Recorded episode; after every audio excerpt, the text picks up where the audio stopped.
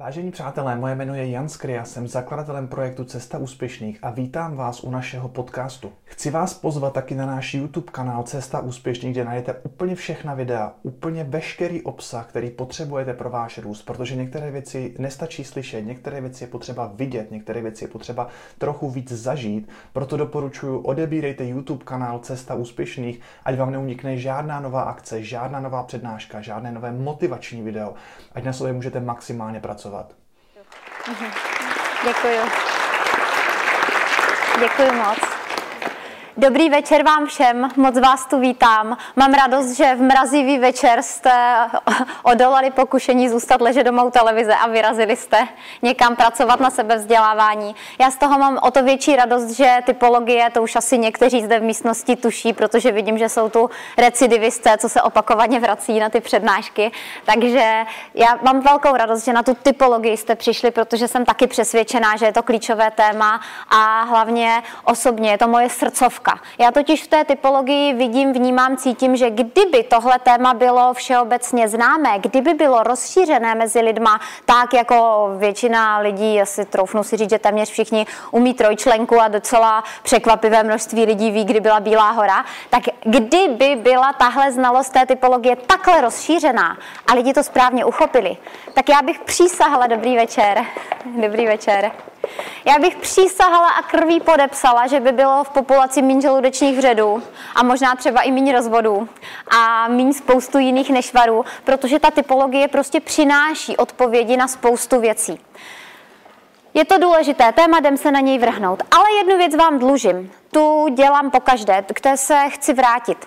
Typologie je vžitá nějakým způsobem. A já si myslím, že kdybych se teď jednotlivě tady vás ptala, kdo zažil typologii v nějaké podobě, tak se budou asi hlásit všechny ruce. A vlastně proč to neskusit, že jo? tak já se zrovna zeptám. Kdo z vás v jakékoliv podobě, od jakéhokoliv trenéra, v jakoukoliv metodologii viděl nějakou formu typologie osobnosti? Co tu chcete? ne, já si z toho dělám legraci. Ve skutečnosti jsem moc ráda, že přicházíte právě teď na tu typologii, protože ta vžitá forma, třeba tak, jak bývá běžně třeba učena na středních školách, je forma, která se dá schrnout takhle. Cholerik je cvok, protože řve. Flegmatik je cvok, protože je to lenoch, flákač, muchy, sežerte si mě. Melancholik, melancholická nálada, mhm, takže to jsou ty podzimní mlhy to je ta depka, aha, takže ten to je pokus na sebevraždu. A o sangvinikovi se většinou nic moc neví, maximálně jedno slovo, že je společenský. A tady máme krásnou případovou studii na téma komunikace a člověk, rovnou v téhle podobě, protože lidská duše, taková ta běžná normální duše, uvažuje způsobem. Dobře, takže tři z nich jsou blbí a jeden jakž takž. Fajn, co budu tedy já? Logicky všichni dojdou k přesvědčení, že musí být sangvinik, protože cholerik je cvok, flegmatik je cvok, melancholik je cvok a ten sangvinik vypadá jako jediný rozumný, tak hurá, všichni se do něj stylizujeme a vsaďte se, že když to ten člověk udělá pořádně, tak, mi to, tak to nakonec vyjde i v testu že je vlastně ten sangvinik. Což je zrovna v našich kulturních podmínkách šílený nesmysl, kdyby opravdu byla totální převaha sangviniků a takhle třeba přišli na přednášku, tak tomuhle baráku uletí střecha Sangvinici třeba v 80% zastoupení nejsou ani na Jamajce, ani v Africe, ani, ani nikde. Ale to hlavní, proč o tomhle mluvím, je, že ta vžitá zlidovělá varianta typologie podtrhává to, k čemu ta typologie má vést. Ten důvod, proč tu stojím a proč svůj večer taky trávím spíš tady, než někde, kdekoliv jinde, je to, že mě doslova bolí, když vidím, jak si lidi jdou po krku a jak dobrý, slušný lidi se nedokážou domluvit, protože nerozumí tomu fenoménu, co vidí. Něco vidí, nějak si to interpretují a většinou špatně a jdou si po krku. A mě tohle zabíjí, když vidím, že dobrý lidi si jdou po krku jenom proto, že neumí správně interpretovat to, co viděli. Jo, že si to vysvětlí jako to, on mi dělá schválně. Už jsem mu to třikrát řekla a on zas. To vysvětlí ta správně vysvětlená typologie, ta správně podaná typologie. Ta typologie, která dělí na lepší a horší není šťastně podaná. K tomu ta typologie nikdy neměla vést. Ta typologie má vést k tomu porozumění, proč věci jsou tak, jak jsou a cokoliv, co vede k tomu dělení na lepší a horší, prostě nesplnilo účel. Jo? Operace se skvěle zdařila, akorát ten pacient to nepřežil. A tohle nechcem. Tuhle typologii mi nechcem. A tak jsem si během let se snažila dát dohromady nějaký výukový model, nějakou formu typologie, která nepovede k tomu, aby lidé na konci přece jenom znova a znova přemýšleli, teda který ty typy jsou lepší a horší. A nebo na začátku kurzu, když učím ty malé individuální kurzy, kde je 80 účastníků, tak aby na začátku ty lidi nebyli takhle stažený, pane bože, hlavně ať nám nedá testy. Co kdyby mi to vyšlo blbě, že? Jak to může být blbě, když to dávala dohromady matka příroda, protože to na něco potřebovala? Evoluce většinou nedělá moc chyby, když dělá, tak si je sama odstraňuje v nějakém blízkém období. Ale pokud něco vzniká, pokud se u člověka něco vyvine nebo i u jakéhokoliv jiného druhu, tak to obvykle přináší odpověď na něco, co byl palčivý problém. Prostě to řeší nějakou trabli. A pokud došlo k tomu, že Člověku se rozrůznilo myšlení do té míry, že jsme teď opravdu tak jiný, koukajíc se na jeden stejný podnět, že ho vyhodnotíme jinak. Tak to asi bylo z nějakého důvodu důležité, protože jinak by to přece přirozeně nevzniklo. Zůstali bychom ve stejném myšlení, kdyby nebylo v určitou chvíli potřeba to myšlení mít jinak. Takže tady ta otázka pokládá tu typologii někam jinam. Jak tomu vlastně došlo? Většinou se typologie probírá od toho bodu. Přátelé, je to tak a tak, prostě stalo se to a někdo teď přijde a ukáže vám, jak to je. Já se snažím položit si tu otázku, odkud to mohlo vzniknout. A během let, když jsem dala dohromady jakýsi ten výukový model, tak jsem potom s překvapením zjistila, že ona by to mohla být jakási hypotéza o vzniku té typologie a avizuju silně dopředu, to je jen hypotéza. Já netvrdím, že to tak na 100% bylo a taky si myslím, že se asi nikdo z nás nedožije 100% ověření, jestli jsem se čirou náhodou trefila nebo ne. Ale i kdybych se zrovna náhodou netrefila, i kdyby ta moje hypotéza, kterou teď vám představím, byla milná, tak jako jednu věc to splňuje. Je to dobrý výukový model, u kterého vidím, že lidi na konci mají menší tendenci posuzovat. Hurá! Nevylejzá mi z toho, tak který typ je lepší. A už tohle stojí za to. Už tohle si myslím, že je přidaná hodnota, i kdyby ta hypotéza byla úplně vedle. Ale já si myslím, že úplně vedle není. A posuďte vy. Já vám ji teď předvedu a pak mi řeknete, jak se vám to zdá. A já se modlím za to, aby vám ten dnešek v té šílené formě těch tří hodin přinesl maximum, protože Honza vás nevaroval. Já se chystám vám nedat ani pauzu. Čímž chci říct, kdybyste kdokoliv potřebovali nutně odejít pro cokoliv, s čímkoliv, kamkoliv, tak samozřejmě volně choďte, dveře nejsou zamčené a myslím, že si to ani nerozmyslíme v průběhu, asi je taky necháme. Takže chci vás vyzvat k tomu, abyste to pojali volně, protože já si říkám, že přece jenom, když už máme ty tři hodiny, tak já jsem rozhodnutá využít je naprosto naplno. A pokud neskolabuju, což si myslím, že se asi tak úplně nestane, tak eh, chci, abychom opravdu ty tři hodiny jeli pokud možno v kuse, čímž se vám dopředu omlouvám, že nevyhlásím v půlce předná, eh, té přednášky nějakou pauzu. A Honzu bych s dovolením poprosila, až bude devět, a nebude to vypadat, že já se chystám končit, dej mi vědět a pro mě to bude znamenat, že mám tak ještě 15 minut do čtvrt na 10, než na mě přijde sekuriták nás vyhodit všechny kolektivně. Jo? A pak bychom si kolektivně určili jeho osobnostní profil. Jo? No, výborně. Praxe je důležitá, musí se to trénovat, nedá se nic dělat. Tak a jdeme se vrhnout na ten náš model, který se vám chystám představit. Ne, že by to bylo poprvé, co o tom budu takto mluvit, už bylo v předchozím roce pár přednášek, kde jsem ten model představovala, ale dneska vám tady oficiálně uvádím, kde se to vzalo, že to ve skutečnosti není z nějaké konkrétní učebnice. S omluvou ohlašuji, že autorem jsem já.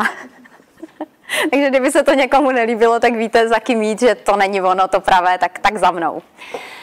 Rozdělila jsem ten kříž typologie napřed jenom takhle na polovic. Je ta čára vidět trošičku? Málo. Tak já zkusím jinou fixu. Lepší? Moc ne, co? Tak, i další fixu. Ale teď už se to musí povést, já už mám černou jen jednu.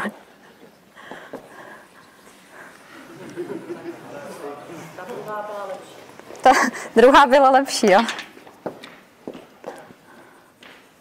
Teď. Dobře, ulovili jsme fixu, začneme tím, že na pravé straně tady toho pomyslného rozdělení té typologie je lovec. Ono to zase asi není nic moc vidět, ale, ale když to pojmenuju, tak pak k tomu dodáme do té prezentace nějaké slajdy, aby to bylo vidět trošičku líp. Jo? Takže když tak po novém roce víte, kam se obracet. Na pravé straně tam teď namaluju lovec a na tu levou stranu napíšu pozorovatel. Pozorovatel. A zkusím ukázat, jak to asi mohlo být s tou typologií. Když si vezmete, jak se vyvíjel lidský mozek a že před nějaký těmi 70 až 100 tisíci let to datování se hodně různí podle toho, jakou knížku vezmete do ruky, došlo k tomu, že se nám dovyvíjí ta přední část mozku, ten prefrontální kortex. Ten mozek se mimochodem nepřestal vyvíjet až do dnešních dnů, on se vyvíjí pořád. Ale v té době mluvíme o takzvané kognitivní revoluci, lidově řečeno, člověk začíná nějak víc myslet než do té doby. A v té době se taky zvětšují skupiny, kdy ty lidé, tehdy už vlastně lidé, žijou v nějakém tom kmenovém uskupení, ale ty kmeny jsou malinké, většinou 30, 40, někdo říká 50, 60 členů a najednou nám začnou růst. Dorostou nám na nějakých 100, 150 členů a pak se to zase na nějakou dobu skoro až do zemědělské revoluce zasekne, ale těch 150 už je docela hodně. A ten předpoklad, z kterého vycházím, je, že ta příroda pomáhá tomu člověku tak jako jakémukoliv jinému tvoru v tom přežití seč může. A v určitou chvíli, kdy už je nás takhle hodně, tak najednou si můžeme i tím doděláním toho mozku a zlepšením komunikace mezi sebou dovolit určitou míru specializace. Na základě té typologie dochází k tomu, že my si hůř rozumíme ale v určitou chvíli už ta komunikace je tak pokročilá, že my si určitou ztrátu toho dorozumění můžeme dovolit, pokud to bude vykoupeno něčím užitečným. A to užitečné je ta specializace.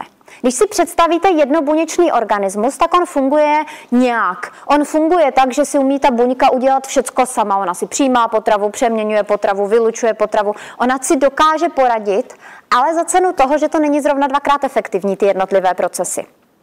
Pak se nám zjeví mnohobuněčnost a najednou vznikají specializované centra na přijímání potravy, na vylučování, na trávení, na kde co. Ale má to jeden háček. Ona ta, sice ta specializace jako umožní mnohem větší efektivitu třeba zpracování těch zdrojů, ale za cenu toho, že už odtud není cesty zpátky. Tak jako tady. V určitou chvíli není cesty zpět. Jakmile dojde k tomu, že se začneme v myslích specializovat, protože my jsme se nespecializovali tělesně. My jsme si tělesně víc podobný, než, než eh, jako si dokážeme vůbec uvědomit. My si tělesně se hrozně podobáme, ale myšlením už se nepodobáme tak moc. Když dva lidé uvidí stejný podnět, tak jim to nevyvolá stejné uh, myšlenky. Oni na to budou reagovat různě. A tady nám najednou vzniká jakási paterna toho, jak moc různě nám ty lidé na stejný podnět reagují. Takže ta specializace nám v něčem pomohla. Ona nám přinesla v něčem efektivitu, o tom budeme za chviličku mluvit, vlastně pak už celý večer, ale zaplacenou tím, že odtud není cesty zpět. Jakmile mám jeden typ myšlení, tak sice třeba kultura, rodina, já nevím co všechno, zvyky, mi můžou pomoct vidět i jiný přístup k věci, ale víceméně mi to dává jakýsi interval, v kterém se pohybuju a nemůžu si své volně říct, tak a já dnes změním ráno svůj osobnostní profil, svůj osobnostní typ a mě to bude uvažovat jinak, protože by to zrovna dneska bylo výhodný. Jeden den potřebuji být ten dynamický lovec a druhý den, protože mám zkoušku z monetární politiky, potřebuji být uvážlivý pozorovatel. To nebude úplně fungovat. Prostě tam není cesty zpátky. A to potom způsobuje ty nedorozumění, které vypadají v dnešní době, že jsou osobní. On se Pepa nemá rád s Karlem, víš? Ale ono je to možná jenom proto, že Pepa a Karel se koukají na stejnou realitu z odlišných stran a oni možná v tom svém světě mají oba pravdu, ale teď potřebují pochopit, že ani jeden z nich není praštěný že oba dva plnili jakýsi účel, který nám pomohl přežít v určitou chvíli. Čím líp tohle člověk pochopí, tím míň ho to potom povede do konfliktu s ostatními. Takže se pojďme podívat na toho lovce. Kam to potlačí, jakým směrem to potlačí toho lovce? Představte si, jak ten náš prapředek potřebuje se zmocnit nějaké kořisti a pojďme si jenom připomenout, že ona taková ta představa o tom, jak ty lidi naženou ty mamuty do soutězky a jak na ně nahážou to kamení a mají spoustu jídla, tak je to romantická představa, ale třeba časově spadá mnohem dál, než třeba je ta kognitivní změna, jako mnohem později to přichází. Tam už ta spolupráce je masová. Většinou ten člověk se pídí potom ulovit nějakého pakoně, anebo i klidně skočit do křoví za králíkem. Tam se toho nauživí mnohem víc, než to, že by opravdu měl šanci každý třetí den se potkat s nějakým mamutem. Takže musíme uvažovat ten skutečný lov, tak jak ten člověk doopravdy žil. Jo, a to nebylo každý druhý den mastodont a každý 14. den mamut. Jo? Takže máme tam toho lovce a co on potřebuje, aby dokázal ukořistit toho králíka? Zašustilo v křoví, co potřebuje? No, potřebuje zvednout zadek a jít po něm a potřebuje to dělat rychle a potřebuje mít nesmírně rychlou odezvu na ten podnět. Ve finále to není jenom boj, pro který je vyčleněná ta pravá strana, ale i specializace, co se týká teda boj, lov, ale i boj. Oni musí lovit a bojovat. Obě činnosti podepsané stejným jakýmsi tím podpisem toho musí to být rychlý. Ráz na ráz, rána na ráno. Jo? Zašustilo v křoví, zvednu zadek a letím tam. Co by se stalo, kdyby v tu chvíli ten lovec začal příliš zvažovat. Zašustil v křoví, on se chystá vyrazit a teď se zastaví. Stop. Mám já vůbec chuť dnes na maso? Chci já vůbec jíst maso? A co když mezi mnou a tím králíkem je bažina? Ha? Dovedete si představit, kam bychom to dopracovali s takhle uvažujícím lovcem? Bylo by po nás ten lovec má tu svoji sílu právě v té extrémní rychlosti a dynamice. Jenže tahle specializace prostě musí být něčím zaplacená. A je zaplacená cenou toho, že pokud mám být velmi rychlá v akci a velmi rychlá v rozhodování, tak nesmím rozhodovat na 58 parametrech. To není o tom, že lovec neumí uvažovat. On v určitou chvíli nesmí uvažovat. Neumět a nesmět je trošičku rozdíl. On nesmí začít analyzovat v okamžiku, kdy to k té analýze není, kdy je to k tomu, aby pohnul kejtama. Jo? V tu chvíli potřebuje jednat a rozhoduje se tam o vteřinkách. Když si to zkusíte připodobnit do něčeho, co ještě dneska existuje. Když si představíte v přírodě, jak ty jednotlivý tvorové loví, tak jeden prý snad z nejúspěšnějších lovících druhů je nějaký druh žraloka. A ten má úspěšnost na té televizi, na tom, Zoom, Zoom se to jmenuje, že jo? Na Zoomu říkali, že něco přes 70% má úspěšnost. Což si překládám tak, že současný mistr světa v lovu pořád ještě ze 100 skoro 30krát promáchne. To není až taková hitparáda, že jo? A teď si tam představte toho chudáka člověka, který se snaží lovit a rozhodně to nevypadá na mistra světa, jak dlouho se k tomu lovu vyvíjí ten žralok a jak dlouho chudák člověk. To znamená, on není mistr světa a má mnohem nižší ty úspěšnosti. Tím chci říct, že tam každá vteřina prostě hraje roli. Na té pravé straně se hraje o vteřiny, protože ta jedna vteřina tam opravdu nese významný díl toho, jestli se to povede nebo nepovede, jestli ten den bude jídlo nebo nebude jídlo. A proto tihle lidé si to v sobě nesou do dneška, ten boj o ty vteřiny. A teď to trošku řeknu s nadsázkou, je to samozřejmě model, tak to vnímejte jako, že spoustu věcí dneska budu ukazovat v extrému, protože to odpovídá tomu modelu. Takže bude dobíhat tu tramvaj, i když nespěchá. Protože pořád ještě honí ty jednotlivé vteřiny. Protože pořád ještě má tendenci urvat, co může. Jak vidí pohybující se předmět, jde po něm. Jo?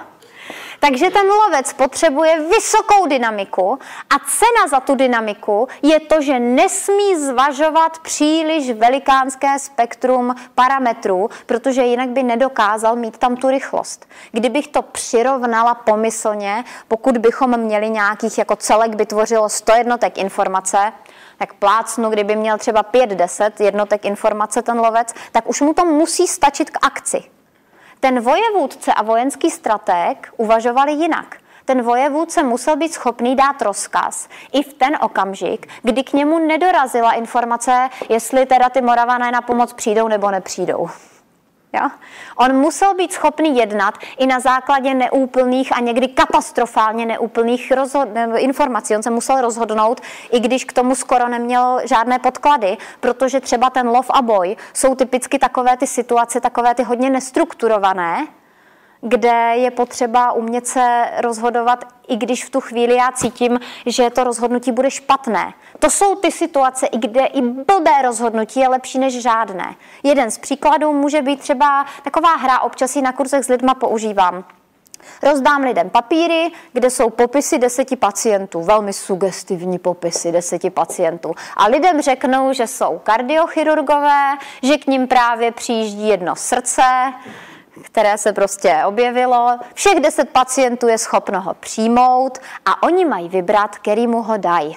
A protože takový srdce se hned tak zase neobjeví, tak ví dopředu, že ten jeden člověk, který mu to srdce dají, co čeká na tu transplantaci, tak má velikou naději, že by to mohl přežít, no a těch devět asi pravděpodobně umře.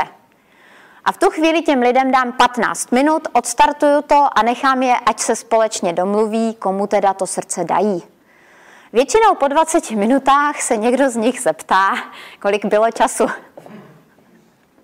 A já jim v tu chvíli oznamuji, že mají 10 mrtvých pacientů, protože srdce expirovalo. A hned poté se mě někdo ptá, co byla správná odpověď, protože ty popisy těch pacientů jsou samozřejmě napsané tak, abych to těm lidem zrovna dvakrát neujednodušila. Máma od tří dětí.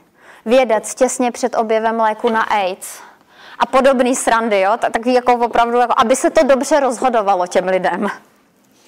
Takže se mě ptají, tak co byla ta správná odpověď? A já jim ukážu, jak vypadala správná odpověď. Jeden živej a devět mrtvejch je lepší odpověď než deset mrtvejch a žádný živej. To je lovecká logika z pravé strany. To jsou ty situace, kde je lepší udělat něco než nic. I kdyby to byla blbá volba, tak je lepší než žádná. To je filozofie zprava.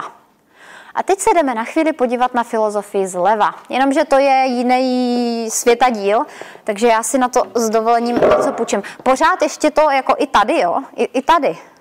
Takže to můžu chvíli zůstat? Tak jo.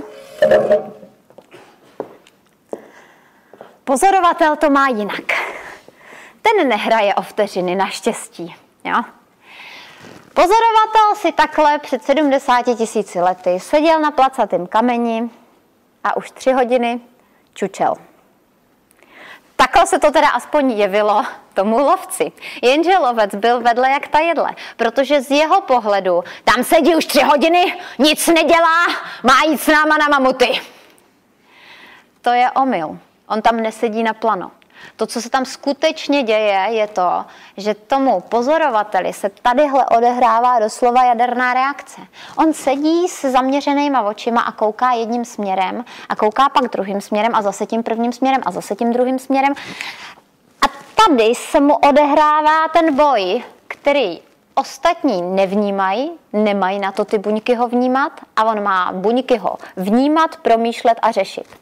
On ví, že to sluníčko celou dobu zapadalo tamhle za dubem. A pak se to postupně měnilo a teď zapadá tamhle za jilmem. Jaká by byla reakce typického lovce? Můžeš s tím něco dělat? Můžeš to změnit? Tak to neřeš, prosím tě, jdeme na mamuty. Jenže pozorovatel má schopnost nad tím přemýšlet, i když pro ostatní je to věc eh, nezměnitelná, tudíž neřešitelná, tudíž úplně na nic. On má schopnost nad tím přemýšlet a bude tam sedět dál. A tu v hlavu bude vařit dál a dál a dál. A jednoho dne ho napadne, že si začne do té země dávat kolíky. A takhle to bude probíhat ještě pár tisíc generací a pak bude kalendář. A taky bude pár tisíc generací probíhat ten výzkum toho, že on si jasně pamatuje, že taková žlutá houba, no strašně podobná týhletý, rostla v zimě pod dubem a když rostla v zimě pod dubem, tak léčila žaludek. A když skoro stejná žlutá houba rostla na jaře pod ilmem, tak byla smrtelně jedovatá. Jak by tuto situaci typicky, kdyby měl žlutou houbu, řešil silně vyhraněný lovec? Nevím, kousnu, uvidím. Naštěstí náčelník kmene a šaman kmene nebyli stejná osoba. Ten šaman je ten, který má ty nervy, tu trpělivost, zvažovat mnoho parametrů, sledovat je v dlouhém období a vyhodnocovat, jestli teda, když se skombinuje ta žlutá houba a tahle bylinka a tamhle ta bobule a tam ten kořínek, takže až zase přijdou do kmene ty červené pupínky, co tu byly minulé, tak už to nevymlátí půl kmene, protože tohle na to trochu pomáhá. A jednou dojde nakonec na to, že přijde na to, jak to udělat, aby ohradili ty ovce a oni jim přestali utíkat a měli je tak trochu víc po ruce. A nakonec přijde na to, jak vědomně zasít zrno a máme tu zemědělskou revoluci. A nakonec po dalších asi deseti tisíci letech od té doby budeme mít účetnictví, monetární politiku, IT, programování, logistiku a spoustu a spoustu dalších záležitostí a taky budeme lítat na měsíc. Ale to je zleva. To je zleva. To chce dlouhý období.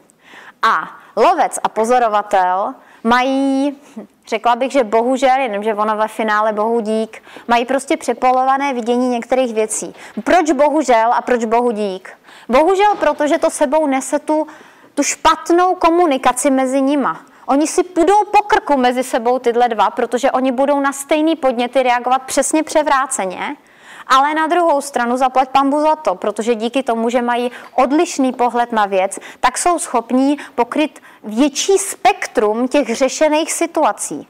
A lidé mi občas na kurzech říkají, že by bylo asi nejlepší, kdyby nejenom takhle na půl, a když se to pak ještě štípne na ty další půlky, takže z toho vzniknou ty čtyři kvadranty, že přece ideální člověk by musel být tam ve prostřed.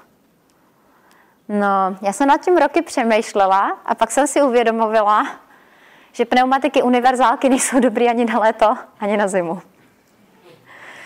My sice nesem sebou jakousi tu cenu za to, že máme tu specializaci, že ve finále v tom extrému, kdybyste si všechny ty čtyři typy nakonec dostatečně vyhranili, tak budou nepoužitelný všichni čtyři. Ale oni nežijou solitérně. Oni ve skutečnosti si mohli asi ta příroda dovolit tu specializaci až od chvíle, kdy už nás žila dostatečně velká skupina. To znamená, ano, oni jsou sice jednotlivě poměrně nepoužitelní, když jsou přes příliš vyhraněný, ale oni taky nemají být používány jednotlivě. Srdce, plíce, játra, ledviny se taky nepoužívají jednotlivě. Používá se to jako jeden celek a nikoho ve snu nenapadne posuzovat, co z toho je lepší a horší, že bychom tady dali jako hlasování na téma, tak srdce nebo plíce, ale třeba si vybrat jako. Ne, může být v oboje. Právě, že musí. Ta finta je v tom, že tam právě musí být úplně všechno, jinak to přestane fungovat. Tady tohle vede k té logice toho porozumění, že oni tam opravdu nejsou lepší a horší. Oni tam opravdu nejsou typy, který by tam ta příroda dala tak trochu zbytečně. Dala tam to, co tam dát musela. No. Jinak by to prostě nefungovalo. Takže lovec je tady stvořen pro ty rychlé situace, které jsou podepsány lovem, bojem a takovou tou nevypočítatelností. Věci se mění, strašně rychle nastávají, strašně rychle se přeměňují. Na to je tu typicky ten lovec. A pak jsou tu věci, které vyžadují výzkum, vývoj a neuvěřitelné množství nainvestovaného přemýšlení a nainvestované energie v dlouhém období to je jedna z věcí, která nás jako celek obrovsky posunula, ale za cenu toho šíleně nekonečného stráveného času, který to potřebuje. Takže to je ta strana těch pozorovatelů. A já vám teď postupně chci představit tři hlavní veličiny, v kterých mají přepolované to myšlení. Byť jsme je už naťukli, tak ať to máme trošičku systémově, ať je v tom trošičku řád, ať je v tom trošičku přehled. Zkusím vám je představit a uvidíte, kde je v tom ta katastrofa toho vnitřního konfliktu, kdy Pepa se nenávidí s Jardou, Jarda se nenávidí s Helenou a Helena se nenávidí, nevím, ještě s někým dalším, protože si myslí, že jsou pošahaný a půlka toho není pravda, protože my se v půlce případů podezříváme naprosto nespravedlivě a žijeme v domění, že třeba lidi nám dělají schválnosti. A já si troufnu říct, že většina schválností, které se nám jeví do očí jako jednoznačná schválnost nebo jako jednoznačná neschopnost, tak není ani jedno, ani druhý. Jenom potřebujeme rozumět tomu, proč ten člověk dělá to, co dělá. A samozřejmě, čím líp tomu budeme rozumět, tím líp jsme schopni do toho i vstoupit. Jo? Neříkám změnit. Když ten člověk se jednou narodí s tou krví toho lovce nebo toho pozorovatele v uvozovkách, no tak jako se opravdu nemůže rozhodnout, že mu ráno loupne v kříži a, a tak bude to druhý. To ne. Ale i když si představíte, že máte namontovanou výrobní linku, ona už je hotová, už je namontovaná. Nemůžete ji teďka předělat, celou strhnout a dát novou. Máte ji hotovou, už je předpřipravená. Ale čím líp ty výrobní lince rozumíte do šroubku, tím líp jste schopni vědět, v kterém místě se do toho dá vlést, co se tam dá přiupravit, tlaky, vstupy, kapaliny, nevím co, aby to na konci vyplivávalo lepší výstup. Čím líp ten technolog tu výrobní linku zná, tím líp je schopný zařídit, aby z toho vypadávalo to, co on potřebuje, aby z toho vypadávalo. Aniž by tu linku musel měnit. Je to jenom o tom přiladění. A to je vlastně výstup z té typologie. Daleko s nás výjdem s těma druhejma, protože třeba se můžeme dostat až k tomu, a já doufám, že se tam dneska až dostaneme, když máme ty tři hodiny. I když nevím, maximálně dáme příští rok dvojku typologii. tak se dostaneme až k tomu, jak třeba delegovat ty úkoly, aby ti lidé se tím méně trápili a daleko s nás přirozeně plnili. Není to o tom, jako jak to z nich vymlátit, ale jak zařídit, aby to pro ně bylo snadno pochopitelné. Tak. První dějství tragédie. Nebojte, končí to dobře, má to to světlo na konci tunelu, ale ten průběh moc šťastný není. První přepolovaná veličina, kterou vnímají dokonale odlišně lovec i pozorovatel, je čas. Oni to mají prostě naopak. Tenhle je rychlej. Tenhle potřebuje uspěchat ty věci, protože jemu ta kořist postupně mizí v křoví. On potřebuje, už se vám některým vybavilo, kdo bude kerejca.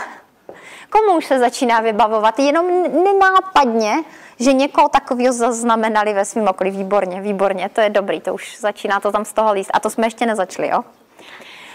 Lovec potřebuje co nejrychlejší reakci. Tam se to opravdu hraje o vteřiny. Tihle lidé přirozeně budou mít tendenci zrychlit při jakékoliv činnosti, jakmile to začne zavánět tím, že je na něco málo času. Dělej ho, přidej. Mamut mizí v dáli, dělej, zvedej se. Jeden z nich už stojí u výtahu a je úplně jedno, kdo stoje ženská, kdo stoje chlap. Tu, tu mužsko-ženskou rovinu si možná do toho zapojíme dneska, možná někdy jindy. Ona tam prapůvodně nějaká ta rovina těch mužsko-ženských vztahů je, a je tam tak jako na pozadí. Dneska v té typologii už nerozhoduje to, kdo je muž, kdo je žena. Jo, tohle to už se trošku smázlo po těch letech. Takže jeden z těch dvou stojí u toho výtahu, už má pomalu vytahaný ty kufry ven před ten byt a ten druhý tam u toho výtahu není a ten lovec bude řvát, Ježíši, kde seš, tak už ale pojď. Ježíš Maria v pátek odpoledne, víš, jak to vypadá na D1, každých 10 minut dělá rozdíl. Si tam pak postojíme. A ten druhý, zase bez ohledu na to, jestli je to on nebo ona, Ježiši Krist, ani nemá zkontrolovaný, jestli jsou zavřený v okna. Není zjištěný, jestli, jestli vůbec vypojil tu rychlovárnou konvici. Ani neví, jestli jsme si tady tohleto dobalili nebo nedobalili. Pane bože, brzdi se sklidni trochu.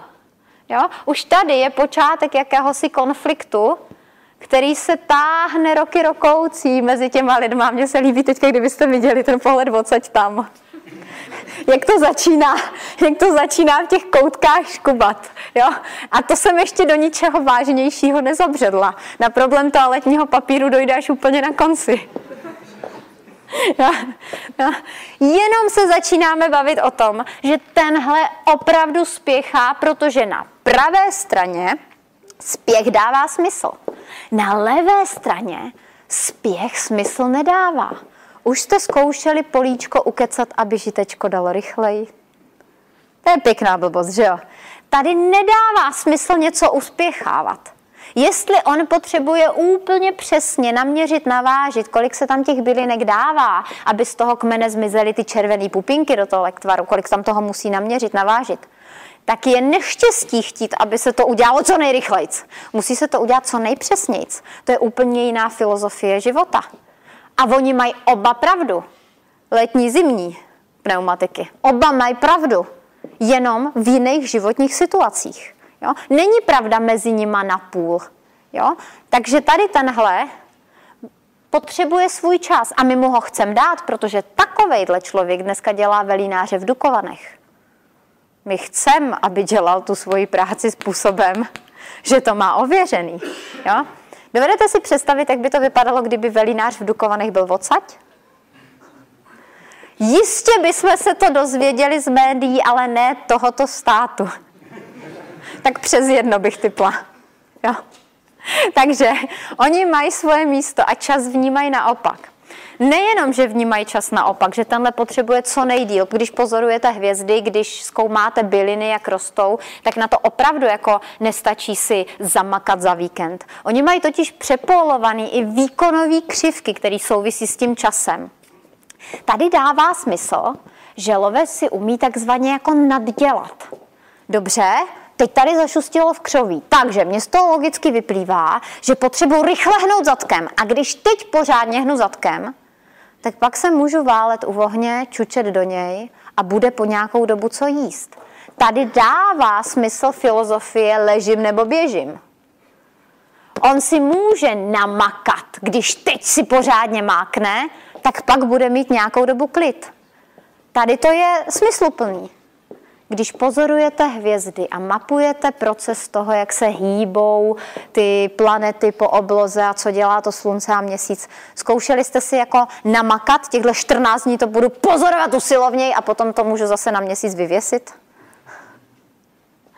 Tohle je neuvěřitelně trpělivý, nekonečný proces, který nepotřebuje extrémní zaujetí, jakože teď se musím roztrhnout dnes tento den, protože teď je klíčový boj s nepřítelem. To tam není. Tam není takový to vzedmutí okamžitý, ale je tam ta dlouhodobá výkonová linka, která jede podle nějakého toho svého plánu a tak každý den ráno vstává a dává zhruba ve stejnou dobu kolíček do země. A takhle pokračuje jeho syn a jeho vnuk a jeho pravnuk a za dlouhou dobu z toho budou ty výsledky. Mají ohromnou cenu, protože výstupem odsud jsou ty informace, Výstupem odsud je zase pro změnu ta kořist, ale tady je to intuitivní. Tady je intuitivní, co odsud vylejzá. Ale tady to tak intuitivní úplně není. To, že tenhle člověk má tu schopnost proskoumat ten proces a že jeho výstupem jsou ty informace, které to celý vždycky zvednou o jeden level vejš, to není úplně intuitivní. To znamená, až se bude generální ředitel hádat s finančním ředitelem, tak tomu generálnímu bude připadat ten finanční a celý finanční oddělení jako darmožrouti, který se jenom platí a nic to nepřináší. Na druhou stranu, ten finanční ředitel vzhledem k tomu, že bude velmi pravděpodobně na té pozorovatelské straně, tedy schopný zvažovat extrémní množství parametrů, sice v dalším čase, ale extrémní množství parametrů, tak když uvidí člověka, který vyhodnotí pět parametrů ze sta a už jedná, tak to pro něj bude zbrklej debil a bude pro něj nekompetentní. Už víte, proč jsem tvrdila, že tady je jakási chronická vestavěná nesnášenlivost, která vlastně má svůj kořen v něčem, co ta příroda nutně potřebovala. To je ta specializace, aby každý byl dobrý na něco, aby tedy každý mohl přinést vyšší přidanou hodnotu v té své vlastní roli ale za cenu té ztráty dorozumění, protože oni si o sobě většinou nic moc dobrýho nemyslí. A nejstrašnější je, když vidím, že si ty lidi říkají, tak jo, byl jsem na kurzu zvládání emocí, já si o něm sice myslím, že je to nekompetentní člověk, ale já mu dám ještě jednu šanci, třeba příště zareaguje rozuměji. Jak tohle musí dopadnout? Dal mu dvě, tři čestné šance. Zjistil, že se nic nezměnilo, tedy zjistil něco, co jsem mu mohla říct už na začátku. A díky tomu, že se nic nezměnilo, tak nad tím člověkem zlomil hůl a teď už si opravdu kvalifikovaně myslí, že je úplně blbej. A stejným způsobem dá ze tři šance tenhle ten tomuhle ale už se budou nenávidět po věky věkův. A je to tak zbytečný, protože každému z nich ten jeho operační systém říká, správně je to rychle. Ne, ne, ne, ne, ne, ne, ne, ne, správně je to důsledně a důkladně a kvalitně. Správně to rychle, říkám. Mají pravdu oba. Ne půl na půl. Mají pravdu na 100% za svých podmínek a za svých podmínek. Jo? To je trošičku jiný svět. Takže přepolovaný čas je první věc, která nás vede k tomu konfliktu, kdy jedni budou doslova žebrat a prosit o trochu víc času, protože ani 14 dní na zkoumání byliny není dost. Ale na druhou stranu, 14 dní si počkat, než vyrazíme za králíkem do křoví. Máme velký problém. Takže tady se spěchá a tady je požadavek na co největší množství času. A až to budeme dotahovat do takové té každodenní praxe, do té firemní praxe třeba speciálně, tam je to hodně vidět, tak najednou z toho bude úplně zřejmé, že ty lidi si jdou po krku. A to je to, co mě bolí. Jdou si tam po krku slušní lidi, kteří naplňují tak nejlíp, jak dovedou, roli, pro kterou byli původně určeni. To je prostě vozlost tohle vidět. Jako by tohle samo o sobě nestačilo. Kromě přepolované komunikace, teda komunikace, kromě přepolovaného času, oni mají ještě přepolovanou komunikaci. Tragédie jako blázen, protože si půjdou po krku i tím, že si vůbec ty věci nebudou schopni říct. Na pravé straně je v komunikaci spíš orientace směrem ven. Takže pravá strana celoživotně dostává vynadáno, proč si nedržel hubu. Určitě jste už někdo vyzkoušeli na vlastní kůži. Jo? Na druhé straně je v komunikaci orientace směrem dovnitř. A tihle lidé, aby to bylo spravedlivé, celý život dostávají vynadáno, proč si tu hubu neotevřel. To jsi to nemohl říct? Proč to pro Boha neřekl? Jo. Je vynadáno, které dostávají tyhle furt. Kde je mezi tím nějaká spravedlnost? No zase, jenom v tom rozumění. Jak je to s tou komunikací v hlubším slova smyslu? No, my jsme tady mluvili o tom, že pravá strana potřebuje rychlost a zvažuje méně parametrů. Levá strana potřebuje mnohem víc času, protože zvažuje spoustu parametrů. A ono to sedí pořád i v té komunikaci. Tady tenhle ten vzoreček, který jsem pod to namalovala, nám bude sedět ve všem. Ta pravá strana nezvažuje mnoho parametrů. Přijde myšlenka, mám nápad a uprostřed porady ho prostě řekne protože rychlost je pro pravou stranu důležitější než množství zvážených parametrů. Takže v tu chvíli nevyzhodnocuje, neanalyzuje, kdo tam sedí, kdo by se mohl urazit. Prostě myšlenka řekne to. Tam je spárování vevnitř. Já mám nápad. Promluvil, jasně, stručně urazil půl místnosti. Ale naštěstí si nevšiml. Jo? Tady ta komunikace, speciálně v tom, potom, až budeme mluvit o tom echtlovci pravá horní, tak tam je to ta komunikace z bodu A do bodu B nejkratší možnou cestou. Padni komu padni. A víte, co my lidi tohohle kalibruje, jim rozumím, jo? Konec konců jsem z jejich kmene, že jo? Takže jako chápu je. Musím s nima sice jako později nesouhlasit v něčem, ale oni říkají, já nejsem hnusný, já jsem upřímnej.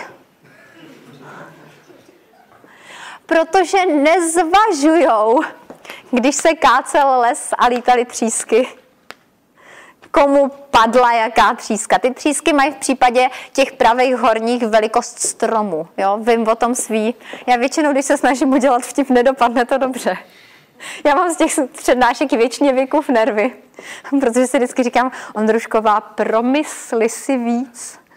Promysli si, co tam chceš říct, ať zase z toho není nějaký problém ale pak podlehnu tomu, jak mi ta krev tepe. A zase něco řeknu. Ale už jsem si na to trochu zvykla. Jo? Z bodu A do bodu B nejkratší možnou cestou. Nebyl čas řešit, kdo je kdo. Dvě dávky. Jo? Nesmí projet. To je pravá strana, jo? silně vyhraněná. Oproti tomu levá strana, nejsilněji je to cítit tady v tom kříži, pravá horní, levá dolní. Tady se z bodu A jde do bodu B takovou cestou,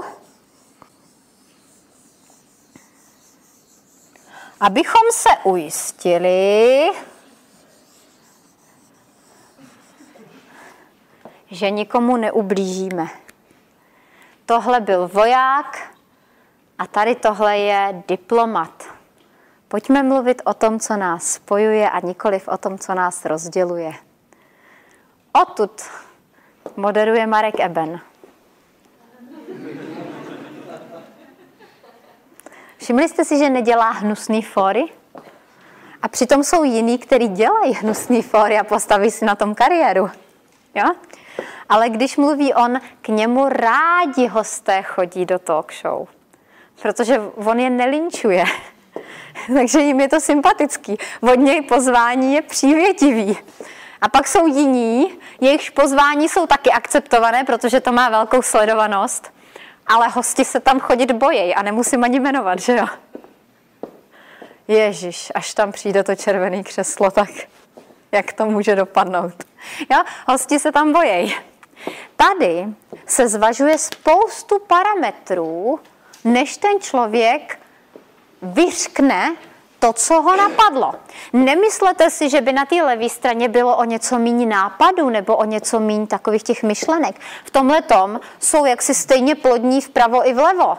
Stejný počet nápadů, myšlenek a všeho. Jenom tenhle ten vypálí a tenhle začne zvažovat ty parametry. Ty hele, mám to říkat teď na téhle poradě? Mám to říkat, když tu teď sedí Maruška? Mám to říkat před šéfem? A člověče, já myslím, že ani možná ne. A já to neřeknu vůbec. Jo? Takže tady docházíme k modelu jakési nepřímé komunikace a tady je ta extrémně přímá komunikace. Já si myslím, že tady to je ta chvilka, kdybychom do toho mohli jenom tak jako bokem podprahově zavést tu mužsko-ženskou odlišnost, protože spoustu lidí se na to potom většinou ptá, tak já už si udělám fóra. Zase jedna z těch hypotéz, která asi je podložena nejsilně z nich, původně ten lovec byl ten muž. Víte, že u Homo sapiens sapiens jsme jeden z mála druhů, kde loví pouze nebo lovil pouze a jedině ten samec. Že to tak nějak mělo svoji logiku, to by bylo na půl hodiny vysvětlování, ale ve chvíli, kdy jsme začalo výrazně ochlazovat a území těch pralesů se začalo dramaticky zmenšovat, tak ty primáti si museli vybrat, jestli teda zůstanou ve větvích, nebo půjdou na tu zem a budou teda konkurovat těm šelmám. No a my jsme šli tou cestou, třeba na rozdíl od goril nebo od šimpanzů, že teda půjdeme dolů a zkusíme se jako porovnat v té konkurenci s těma šelmama. A začali se z nás, z bíložravců, originálně stávat jako ty masožraví lovci. No ale péče o mláďata v té době už byla u člověka tak náročná, že žena se plně věnovala péči o mladé a ten muž, tehdy ještě před 15 miliony let spíš samec než muž, tak ten měl na starosti přinést tu kořist.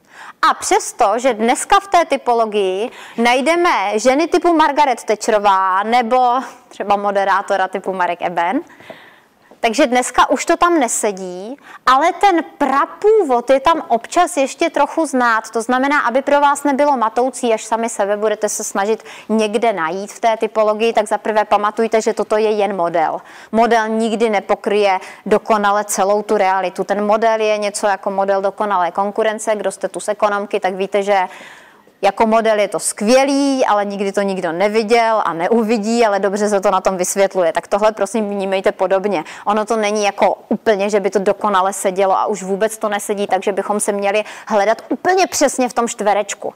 Ve skutečnosti nám patří méně než ten čtvereček. Ta, ten profil té osobnosti si představuju jako jakousi velmi úzkou výseč z kruhu. Jo, ani nám to nestihne kolikrát pobrat celý čtvereček. To, že umíme chodit k sousedům na návštěvy, v situacích, kdy je to potřeba. To je zase věc druhá, ale jako nějaká výseč v tom kruhu nám patří a ona je poměrně uzoučká.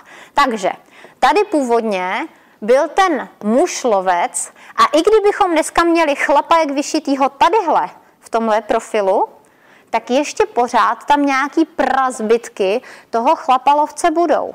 A stejně tak, i kdybyste měli ženskou typu Margaret Thatcherové, tak pořád tam ještě nějaký prapozůstatky té ženy, která měla za úkol udržovat ty vztahy, prostě najdete. A ono je to občas matoucí, jo? že lidi řeknou, no ale přece jenom, ona v něčem je jako tady, jak vyšitá, 90%, ale pak má někdy takový jako hnutí, který vypadá, že jsou odsud. Jo? Může to být i to, že jsou tam ty prazbytky tohohle. Já na tom ještě víc vysvětlím ten rozdíl té přímé a nepřímé komunikace. Když ten lovec loví, tak on od té komunikace vyžaduje a potřebuje, aby to bylo rychlý. On od toho potřebuje, když jdou na ty mamuty, aby se věci opravdu dělaly ráz, ráz, rána na ránu, aby to opravdu kmitalo. Co tam tudíž nebude mít místo? Příliš vyhraněná zdvořilost, protože ta žere čas a z pohledu toho lovu tam nic nepřináší. Dovedete si představit, někdy před těma 100 tisíci lety odhadem se začíná vyvíjet artikulovaná řeč. Je to samozřejmě zase jako antropologové to mají jako hypotézu. Jo? A zkuste si představit, že se nám vyvíjí ta artikulovaná řeč a jeden z těch lovců by přistoupil ke svému kolegovi a říká, byl bych rád, teda kdyby vás to neobtěžovalo, kdybyste měl chviličku, tak by bylo důležité, abyste, prosím, nadběhl mamutovi zleva. Děkuji. Trochu to nesedí, co? Ve finále ten prajazyk se začíná vyvíjet z jakýchsi vlčo-opičích skřeků, takže to spíš vypadá asi takhle. A i tohle vidíte, že se docela zachovalo. Jo? Není pravdou, že artikulovaná forma řeči je jediná forma komunikace, kterou u lidí vidíme. Čím víc půjdete tady takhle na šikmo vpravo nahoru, tím víc uvidíte prapozůstatky odsud. Jo? Protože tady jediný, co dávalo smysl, bylo, aby se to hejbalo. Dělej, stávej, není čas čekat dvě hodiny, až si to rozmyslíš. Zvedni zadnici, protože mamu tu tíká. Rychle. Jo? Ta komunikace musela být ráz na ráz, rána na ránu. Operační sál, zásah policejní jednotky nebo něco, co vyžaduje takhle natvrdo profesionální rychlej komunikaci, tak tam to taky není, kolegyně. Byl bych šťasten, kdybyste mi prosím podala skalpel číslo. Ne, desítku teď, hned okamžitě honem. Jo? Takže tady se ta komunikace omezuje na takovéto život zachovávající minimum, na tu těžce nosnou informaci, jenže tomu teda něco chybí. No ta zdvořilost. Když je to osekaný na číslo nástroje, tak v tu chvíli tomu chybí taková ta elegance té zdvořilosti, takového toho hezkého mezilidského kontaktu, který může vzniknout tam, kde je na to čas. A teď se už blížíme do takového prvního jako praktického vhledu, kdy není to ani dlouho zpátky, mám za to, že to muselo být letos někdy září, říjen. Měla jsem na kurzu na tom jednom z těch menších lidi, kteří tam byli, jak kdyby byli zaplacený. Oni si to v podstatě odmakali sami, já jsem pouze moderovala debatu. Byla tam dáma, silně vyhraněná odsuť. Snažila se ke svým lidem chovat hezky. Co to znamená hezky? No, že by si v životě vůči nim nedovolila je zdržovat, protože ví, jak to strašně štvejí, jak jí to úplně vytáčí. Víte, jak ty lidi zprava nesnáší dlouhý maily? rolovací maily. Jo? Aplikace na dnešek, když si lovec a pozorovatel posílají maily. Aplikace na tady tenhle druh komunikace. Lovcovi neposílejte dlouhý maily. Jestli v tom musí rolovat, tak už vás teď nenávidí. Ještě ani neví, kdo je podepsaný. Stejně už vás nenávidí. Protože, pane bože, když toho má tolik, mu denně přijde 150 mailů a někdo mu tam píše litánie. Takže dáma se chtěla vůči svým vlastním lidem v oddělení chovat slušně a tak jim to všechno psala osekáno na tu nosnou klíčovou informaci. Dokonce po čase přišla na myšlenku, že vůbec rozklikávat mail je vlastně trošku nepohodlné a že jestli tomu člověku jako přichází ty informace a taky mu přichází 150 mailů denně, tak by nebylo špatný napsat to tiskacím písmem rovnou do předmětu. Přijď si ke mně podepsat smlouvu. A později to osekala na podepsat smlouvu a popsala nám situaci a bylo vidět, když měla šanci obhájit to stanovisko a když měla čas o tom s náma mluvit, tak bylo vidět, že v tom je podepsaná ta její živelná opravdová snaha nikoho nezdržet. Ta baba to myslela naprosto v dobrým. Její operační systém říkal, Slušný je to tak, že neotravuju ty druhý ne, víc, než je nezbytně nutný. Podepiš smlouvu. A byl tam taky pán na tom kurzu z jiné firmy, to je výhoda těch namixovaných kurzů. Úplně z jiné firmy, ale vypadalo, že jeho šéfová bude něco na ten způsob. A chudák si postěžoval, naštěstí v jiné fázi kurzu, aby si, aby si jako nestihli vědět do vlasů. Představte si, že oni nám u nás ve firmě občas píšou maily, kde třeba jenom napíšou pošli Excel, bez pozdravu, bez rozloučení, bez vysvětlení, jak se to myslí. No. A já jsem v tu chvíli myslela na žlutou houbu, protože lovec to běžně vyhodnotí tak, když tenhle dostane informaci, pošli Excel. Ježiši, Jaký Excel? Na co to potřebuje? Z jakých dat ho mám udělat? Pro koho? Kdo bude ten finální uživatel? Jo? Podle jaký metodiky to mám pro boha zpracovávat? Rostla ta houba pod jilmem nebo pod dubem? Sebrali jste to na jaře nebo, nebo v zimě? Vzali jste to celý nebo tam kousek ten spodek té houby zůstal? To je zásadní, aby nám to pomohlo určit, která je která. A ta dáma mluvila o těchto případech a říkala, já jsem si vždycky říkala, co je zajímá na ty účtárně, baby zvědaví, na co to chtějí vědět, pro koho je to určený. Její operační systém koná, nevyhodnocuje. Dvě dávky, vzpomínáte? Dvě dávky. Nesmí projet. Nebyl čas řešit, kdo je kdo. Jo? Takže jí se zdálo, že tam má na ty účtárně baby zvědaví. Na co sakra chtějí vědět, pro koho jsou ty Excely určeny? Jenže oni potřebují vědět, jestli ta houba rostla pod dubem nebo pod ilmem, protože to fakt dělá rozdíl. Takže první informace odtud je o tom, jakým způsobem se pracuje s tou zdvořilostí. Tady ta zdvořilost je součástí toho naladění a součástí toho rámce informací. Dobrý den, Maruško. Chtěla jsem vás poprosit, jestli by bylo možné poslat nám ten Excel, pošlu specifikaci, podle jaké metodiky má být. A teď je tam těch x odrážek, z čeho se to má zpracovat, jak se to má zpracovat. Děkuju moc a uvidíme se v pátek na poradě. S pozdravem, Baruška. Jo? Pošli Excel tady je ta základní informace, taková ta osekaná na bazar. Já nevím, jak to tam mám napsat. Poraďte mi někdo, co tam mám napsat, aby to z toho vypadlo. Je tam namaluju 80-20, jo. Ví to nejnezbytnější nutno. Jo. Tady se jede opravdu na život zachovávající informaci. Tady většinou ne. Jo. A pokud chcem těm lidem udělat radost, tak potřebujeme aspoň vo facku víc začít mluvit jazykem jejich kmene. Protože to je jazyk, v kterým oni se budou cítit dobře. A teď logicky by mi měl asi někdo z vás namítnout. Moment, to znamená, že já se budu muset kroutit do kulatý krychle? Dokonce na kurzech speciálně lidé, kteří mají jenom trochu povahu jako já, protože v tom vidím svoje vlastní slova. Proč já jako? Ať se taky jednou přizpůsobí ty druhý. Tímhle jsem krmila jednoho ze svých prvních trenérů tak dobrých asi 5-6 let. Proč furt já? Já nesnášela už, když moje babička mi vždycky říkala, Haničko, buď ta rozumnější. Já nechci být rozumnější. Já chci, aby to fungovalo. A když s něma není rozumná řeč, Dneska uznávám, že měla babička pravdu, trenér měl pravdu. Říká se mi to těžce, to mi věřte. Dokonce ještě o to horší pozice, že teď já o tom mám přesvědčovat někoho dalšího.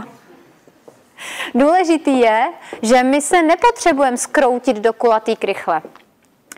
Předpokládám, že asi mateřským jazykem většiny lidí v téhle místnosti je, předpokládejme, čeština. A ostatní jazyky jsme se spíš učili. Jo? To znamená, pokud je naším prvním jazykem čeština, nikdy v životě nebudeme v těch ostatních tak dobrý jako rodilej mluvčí. Ale ani to není cíl.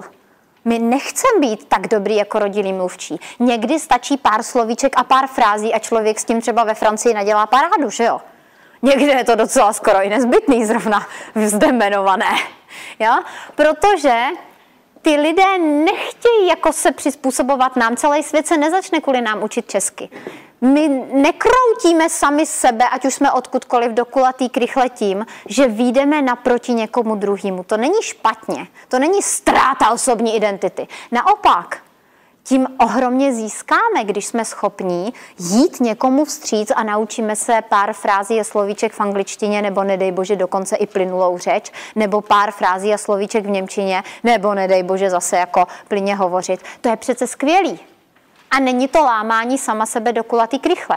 Je to vykročení směrem vstříc k těm ostatním a dokonce, i kdyby jsme z toho chytili třeba jenom málo, tak je to furt na velikánskou parádu, když třeba pojedeme na tu dovču nebo potřebujeme něco vyřídit někde s někým, kdo mluví jiným jazykem, tak je to velikánská paráda být schopen promluvit třeba i lámaně, třeba i se špatnou gramatikou, ale jeho jazykem. A tady tohle je to výjití vstříc těm druhým. A opravdu se musím smát, když většinou někde ke konci kurzu slýchám, takže zase já, jo, přizpůsobovat. Jo, přesně tak. A tady tyhle ocení stručnost. Ta stručnost je klíčem k efektivní komunikaci s tou pravou stranou. Jo? Speciálně vpravo nahoře, my si potom tady doplníme tady tyhle ty dva kvadranty, ale teď tady se víc pohybujeme. Platí to pro celou pravou, pro celou levou, ale vpravo nahoře tohle, to, co teď maluju, to platí trochu víc. Vpravo nahoru se ty mm, maily píšou tak max do tří řádků. Třířádkový mail má šanci na přečtení. Pokud ale zjišťujete, že to, co potřebujete tomu člověku sdělit, je obsažnější, tak mám fintu. Můžete ještě použít tečky, takové ty odrážky. Do šesti odrážek to ještě bude fungovat. Jo? Jestli už jich je tam 15, tak je to stejně jako rolovací mail. Ale odrážky, ty lidi z té pravý horní milujou se napočkrtávat. A pište to tam taky stručně, tak, tak na tři, čtyři slova max, ať je ta odrážka. Jo, to je prostě paráda. Ale kdybyste museli přesto řešit toho víc, tak radši tomu člověku pošlete tři maily, které jsou po třech řádkách, než jeden devítiřádkový. Může vám to připadat praštěný, ale věřte tomu, tady tahle ta psychologie prostě funguje. Jestli chcete být, aby vaše záležitost byla dříve vypořádaná v té firmě, tak prostě člověk, který má v sobě tu pravou horní krev, bude podvědomě chtít radši číst ty kratší než ty delší. Dokonce mnoho z těch pravých horních se vám i svěří, že dlouhý mail odloží na později. Jo, to už je téma prokrastinace, to už si zase necháme na někdy na jindy. Ale jako tady vyloženě si o to říkáte, že budete ten odložený článek, pokud je váš mail dlouhý a jestli opravdu od toho člověka třeba chcete vyrazit dokumenty, materiály, něco, co by vám měl poslat, dejte si záležet, ať to napíšete krátce a stručně. No jo, jenomže teď přijde logická věc, kterou mi musí někdo z pozorovatelů namítnout. Jo, bude to na místě. Jenže některé věci mají takový charakter, že prostě do tří slov schrnout nejdou. Fajn, jak v takovém případě jednat? Jak přesvědčovat nebo komunikovat obecně tady s tou pravou stranou, když víte, že vaše věc, kterou přicházíte třeba za tím šéfem, a většinou ty šéfové bývají tady ten pravý horní kvadrant, jako ne, že by byli všichni, ale, ale majoritu jich tam najdete. Ty už na písku říkali dětem, na co si mají hrát. Jo. Je to prostě v nich. Buzerovali maminku už od tři a půl roku. Takže tadyhle, ten pravý horní kvadrant, když si u něj chcete zasloužit pozornost, abyste třeba přesvědčili svého šéfa o tom, že váš návrh je dobrý, nebo že nějaká věc se musí zpracovat jinak, než třeba on si představoval, tak já vám tady k tomu namaluju takový obrázek, kterým by to pomohlo, když se tím budete řídit. Takhle. Co se tím chce říct? Například vysvětlím. Když jsem měla po dlouhodobém vzdělávání v jedné velké automobilce přednést jejich generálnímu něco jako zprávu lektora z té x-leté výuky a v podstatě navrhnout, kterým směrem dál pokračovat ve vzdělávání. A měla jsem tu zprávu asi jako originálně na 40 stránek, taky ono dvou až tří letý vzdělávání, jako to není na sedm bodů, že jo. Takže jsem si říká, dobře, mám problém. Mám 40 stránkovou zprávu člověka proti sobě, s kterým jde pověst, že člověku kolikrát dá až i 10 vteřin, aby se vymáčk. Pak se ukázalo, že to mimochodem byla pěkně přehnaná pověst, to nebyla vůbec pravda, ale bylo lépe být připraven. Takže jsem vzala celý den času a ve znalosti tohohle jsem vzala svou milou 40-stránkovou zprávu a začala jsem redukovat. Udělala jsem ze 40 stránek, asi já nevím, desetistránkový výcuc, nevím, takhle nějak, asi desetistránkový výcuc. Pak jsem udělala výcuc z výcucu asi na tři stránky, pak jsem to ještě redukovala na jednu A4, což to už se blížíme jako pomaličku do hratelné formy, ale ještě ne pro pravý horní. Takže pak jsem ještě z té A4 po nekonečném úsilí vypotila nějakých, já nevím, 6-7 bodů. A připravená po téhle té brutální redukci, tam přijít ráz na ráz, ráno na ráno, tak tím, jak jsem to říkala stručně ty věci, tohleto, tohleto, tohleto, tohleto, tak jsem si vysloužila, aha, ten třetí bod je zajímavý, jak, co, jako, co tím chtěl básník říct, mluvte. Takže jsem si vysloužila nových 10 vteřin, abych se pověnovala bodu 3. A pak už i 15 vteřin a tak dál a tak dál. Jinými slovy, ta pravá strana zase speciálně víc to platí u pravé horní, ta, ta pravá spodní by vám dala trošku víc času, aby to bylo v tomhle smyslu jednodušší. Nejobtížnější to je tady, proto se soustředím teď sem. Ten vám dá času nejmíň. Tak v tu chvíli, kdy chcete něco začít vysvětlovat a začali byste ze široka, pane řediteli, na to si musíme sednout, to bude na díl. Jestli je to na díl, tak mě chce vyhodit ze dveří hned. Ale když přijdu a řeknu za A, za B, za C, aha, jak to myslíte? Tak jsem právě si koupila dalších x vteřin pozornosti. No, myslím to takhle. Aha, dobře, a co s tím teda dál? Aha, a takhle se ten, ten trichtýř postupně rozevírá a když na začátku pošlete uklidňující signál, tady se vlastně láme ten chleba, na začátku pošlete uklidňující signál, nebo je já tě nezdržím. To bude ráz na ráz, ráno na ránu.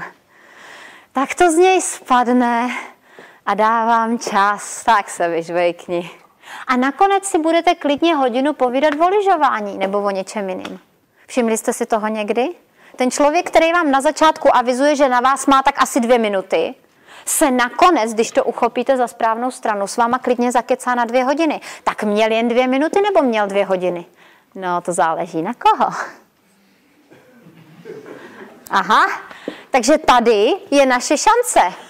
Ale potřebuji poslat uklidňující signál. Neboj, já nejsem otrava na dvě hodiny. Nevím, jestli si to můžu dovolit, ale někteří možná znáte moji velikou kamarádku a, a paní ředitelku velké vzdělávací společnosti, Zdenku Vostrovskou, taky naší paní profesorku z VŠE ještě v době, kdy jsme se zase až tak dobře neznali a já jsem nastupovala na Vox, velmi rychle jsem si všimla, že musím přicházet za paní ředitelkou ne s extrémní mírou zdvořilosti, protože sama je zprava. Kdybych tam přicházela, promiňte, neruším, už teď ruším. Jo? Musela jsem přicházet rychle. Ani si nesedám, jenom podpis, podpis, podpis, rozhodnutí. A viděla jsem, jak se rozhostil široký úsměv. Tady to máš a vypadni. Což je lásky plné vyjádření. Konečně někdo, kdo nezdržuje. Jo? Potřeba tomu rozumět. Jo? Teď mě přijme hned, když to je rychlý, uklidňující signál. Jak to funguje tady? Přesně naopak. Přesně naopak. Podívejte. Představte si toho pana finančního ředitele, který je ten zodpovědný, distingovaný pán. Potrpí si na to, aby měli věci štábní kulturu. Když mu pošlete ten mail, který není ani pořádně sformátovaný, na každém řádku tak trochu jiný písmo podle toho, jak jste vykopá, vykopírovávali informace z jiných mailů. Už teď je zhnusen, Sotva se na to podíval. Chyběl tam pozdrav, oslovení a rozloučení. Už se mu to ani číst nechce. Opět by to byl adept na prokrastinaci, tenhle ten mail. Jo, tohle číst nebudu. když ty lidé neumí ani slušně napsat oslovení. Pro boha, teď on to ani nemá správně sformátovaný. Jo? Protože v tu chvíli mu posíláme nechcečky signál, že mezi žlutýma houbama zcela nerozlišujeme. A on s těma, co nerozlišují mezi žlutýma houbama, se nebaví. Ty jsou nebezpeční. Takže generálního nemá rád. Jo? Když jdeme přesvědčovat jeho, tak klidový nebo uklidňovací signál, který potřebujeme poslat, není, že jsme rychlí. To na něj dělá ten nejhorší možný dojem. Další diletant. My potřebujeme poslat uklidňovací signál typu jsme kompetentní. Víte, ta problematika bude komplikovanější. To se nedá odbít na dvě věty. Můžeme si na to sednout, přizpůsobím se časově, samozřejmě chápu, že máte určité možnosti. Ne, na to si sedneme hned, to je opravdu důležité. Ja?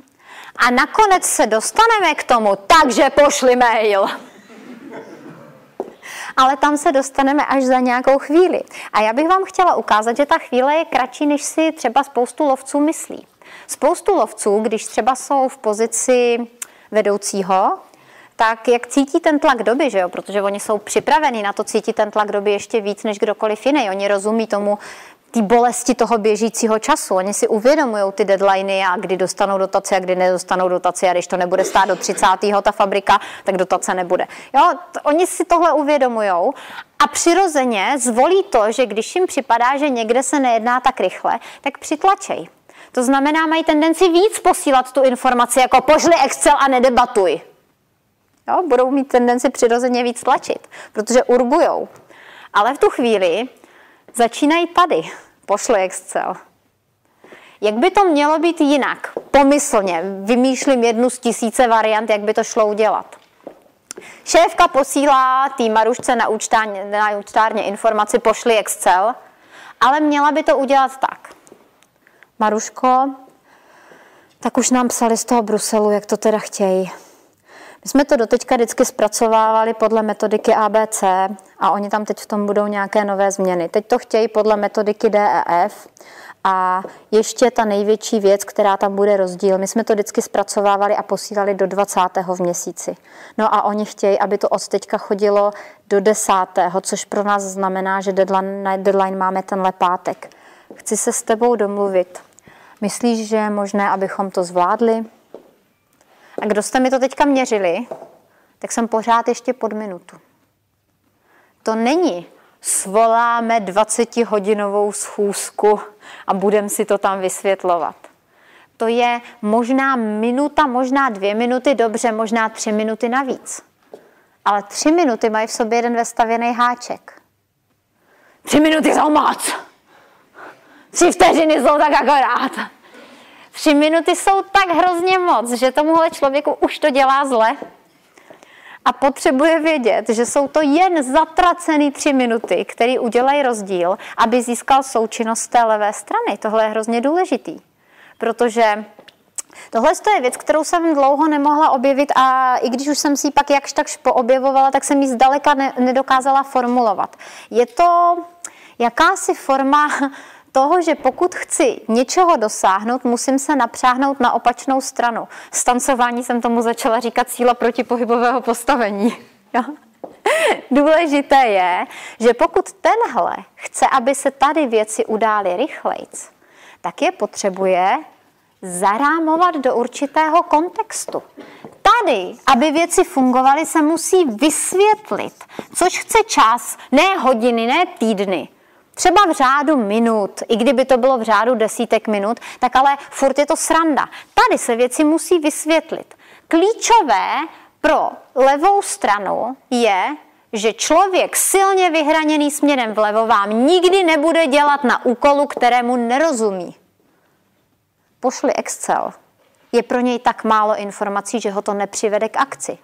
Buď ho to donutí se ptát, což většinou tu pravou stranu trochu štve. Už zase otravuje, na co to sakra chtějí vědět. Tomu nerozumí nebo co? A nebo, to je horší varianta, se ani nezačnou ptát a prostě vyčkávají, až dostanou víc informací. Tady tu informaci, tady je ta nosná informace, pošli Excel, musíte tu informaci zarámovat do toho kontextu. Přišlo to z toho Bruselu, to, jak jsme na to čekali. Vždycky jsme to zpracovávali takhle a teď to budeme zpracovávat jinak. Vždycky to bylo podle tohohle klíče, teď je to podle jiného a bylo to do 20. a teď to bude do 10 hele, ještě k tomu je pár věcí, co bys k tomu měl vědět. Jo? A jakmile ten člověk si to dostatečně zarámuje, tak tady odtud přestane být ten odpor. Ten odpor nebyl principiální, já neplním věci, co jdou zprava. Ten odpor byl k tomu, nemůžu kousnout do žluté houby, když nevím, jestli je to ta z toho jilmu nebo ta z toho dubu. Já musím vědět, jestli byla pod jilmem nebo pod dubem, protože to tady hraje absolutně klíčovou roli, jestli na to umřu nebo neumřu. Takže tenhle člověk prostě nebude dělat inform, nebo věci bez těch informací a čím více odsaď tlačí, což je ta rychlost bez těch informací, tím více tady tahle ta strana zasekává. Jak to vnímá ta levá strana, když cítí urgenci? No sková se. Jo? To je takový to, ježíš, blíží se bouře. Ještě je tam? Jo, ještě tam řve. Už je čistý vzduch. Já se omlouvám, že vám provádím takovýhle hrozný věci. Nečekaně. Už to dělat nebudu, slibuju. Jo? Takže tahle strana se schová. Když tenhle potřebuje, aby přišla rychlejší odezva, jeho přirozenost by byla, že víc zatlačí. Když chcem se točit doprava, tak aby točka byla rychlá, tak se potřebujeme napřáhnout doleva, že jo? Přesně na opačnou stranu, než kam má proběhnout to točení. Bez toho nápřahu, kdybych takhle stála, by to bylo hrozně pomalý. S tím nápřahem to bude rychlý, jo? Je to přesně naopak, než kam se chci pohybovat. Já potřebuji, aby zrychlili. Takže povolím ramena a lásky plně to nalevo vysvětlím. Kdo jste tu lovec? než budete něco vysvětlovat nalevo, zvláště pak do účtárny. Nadechněte se, vydechněte, nalaďte ten tón na medovo-máselno a teprve pak se odvažujte sem vstoupit. Protože ve chvíli, kdy tam vlítnete jak žížnivá čára, tak způsobíte to, že se lidé před váma minimálně vevnitř mentálně ukryjou. Jeden příklad za všechny. Kdysi jsem takhle učila na Moravě v jedné firmičce, která nebyla moc velikánská, byly 25 lidí od nejvyššího šéfa až, až po všechny, co tam spolupracovali. Takže takováhle menší firma. A tady ten člověk chtěl, abych tam přijela, udělala pro ně víkendový kurz a celý víkend jsme se věnovali té typologii. Určovali jsme si ty profily, určovali jsme si, kdo s kým by se tak asi mohl pustit do křížku a tím jsme vlastně dělali prevenci těch konfliktů, protože si nemohli prostě dovolit, dovolit, aby v takhle malé firmě jim to tam zasekávalo komunikaci. A protože to byli rozumní lidi, musím říct, že tam ta zralost byla vysoko, tak byli schopni i docela vysoký sebereflexe. Takže ta atmosféra tam byla parádní a vycítila to asistentka majitele a nejvyššího šéfa a rozhodla se promluvit. A říká, když je tu taková dobrá atmosféra, Jardo, já ti to teda řeknu. Ty se nade mě takhle, ty se nade mě takhle vždycky postavíš a teď mi zadáváš ty úkoly a takhle, takhle, takhle, takhle, za za B, za C. A já tam takhle sedím a vždycky si v duchu říkám.